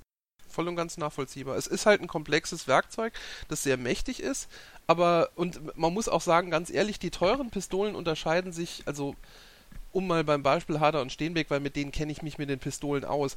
Da hast du von der, von der Anfängerpistole für so um die 100 Euro bis zur Spitzenmodell Infinity ähm, hast du immer die gleiche Nadel und die gleiche Düse, das gleiche Nasel-Düse-Setup. Das heißt, du kannst exakt die gleichen Dinge sprühen. Nadel und Düse sind die Dinge, die bei der Airbrush eigentlich für die Breite der Striche, die Farbvernebelung und so weiter aufwendig sind. Der Unterschied zu den, zu den teureren Pistolen, von, von den billigeren zu den teuren ist, Du kannst bei den teuren mehr Kram einstellen, was dir auch nur was bringt, wenn du weißt, was du da einstellst. Und entweder du bist bereit, dich da in der Tiefe mit zu beschäftigen oder du schmeißt Geld zum Fenster raus. Und der zweite Unterschied ist, du kannst die teuren meistens deutlich in kleinere Teile zerlegen, was tatsächlich für eine, für eine Reinigung manchmal sehr dankbar sein kann. Ich habe nur gelesen, dass man ähm, dass oftmals ja die Farbe, vielleicht hast du dasselbe gerade in anderen Worten Ja. gesagt, dass die Farbe halt vorne an der Düse schnell trocknet. Und ähm, dadurch verstopft halt die Düse. Das passiert bei, bei Acrylfarben gern vorne. Das war das, was ich Genau. als erstes meinte. Da muss man die Düse halt vorne sauber machen. Genau, und man kann aber auch, und ich finde es gerade nicht, und das geht eigentlich ganz gut, Vallejo hat das zum Beispiel, gibt es sicherlich auch von anderen Anbietern, einen Trocknungsverzögerer, Ja. den ich hier gerade auf meinem So, Tisch meinst, nicht so, finde. ein- so ein euch mal Verdünner, so ein Thinner oder wie? Nee, Ja, du machst einen Tropfen- Vertrocknungsverzögerer, das ist ein anderes Zeug, nicht Ach so. Thinner. Genau, der Sinner ist ja der, der die Farbe verdünnt. Du kannst ja, ähm, ich habe zum Beispiel von Vallejo, ich bin halt ein Ja, ich. Ich Vallejo-Fanboy, hab den auch, den, den Ja, Airbrush Thinner in den, den großen Airbrush 200 Thinner. Milliliter Flaschen. genau. Davon habe ich auch den Airbrush Cleaner. Und ähm, andere nehmen, glaube ich, auch noch destilliertes Wasser. Damit kann man wohl auch ganz gut verdünnen. Ja. Habe ich mir auch mal gekauft, steht da aber Windex noch rum. geht auch ganz gut, also so Fensterreiniger, wenn man mag. Ja, genau. genau. Alles, was halt die Und, ähm, Fließeigenschaften erhöht. Genau. Und wenn man da diesen Tropfen ähm, Trocknungsverzögerer mit reinmacht, dann passiert das in der Regel eigentlich auch nicht. Ähm, ja, aber wahrscheinlich ist es tatsächlich bei mir so eine Mischung aus, aus diesen Problematiken. Und es ist ja generell so beim Airbrushen wie bei normalen Malen auch, es ist immer sehr viel hilfreicher, wenn man halt jemanden hat, der das schon gemacht hat, der ihm quasi dabei auch über die Schulter guckt und sagt, du machst das gut, das machst du richtig, das machst du falsch. Und deswegen komme ich jetzt zum nächsten großen Punkt, das gemeinsame Malen mit Freunden. Und an dieser Stelle muss ich mich selbst einmal unterbrechen. Das hier ist das Ende der ersten Folge. Schon einmal danke fürs Hören. Wir haben insgesamt über zweieinhalb Stunden rund um das Thema Farben und Malmotivation geredet, dass ich dann entschieden habe, dass ich das in zwei Folgen splitten werde. Diese Folge war im Schnitt die absolute Hölle, weil die Tonspur von Hans Reiner äh, öfters mal Aussetzer hat. Also wenn ihr das gehört habt, dass Hans Reiner manchmal irgendwie ein bisschen unzusammenhängend redet, das ließ sich leider nicht beheben. Da ist die Datei irgendwie beim Abspeichern oder so kaputt gegangen. Ich mache das Beste draus. Den zweiten Teil hört ihr dann am 10. Mai. Und wir hören uns dann das nächste Mal am 30., wenn wir unseren ersten Magabotato Stammtisch ausstrahlen. Und äh, da freue ich mich extrem drauf. Ich hoffe, ihr auch. Also bis dahin, danke für eure Treue und auf Wiedersehen.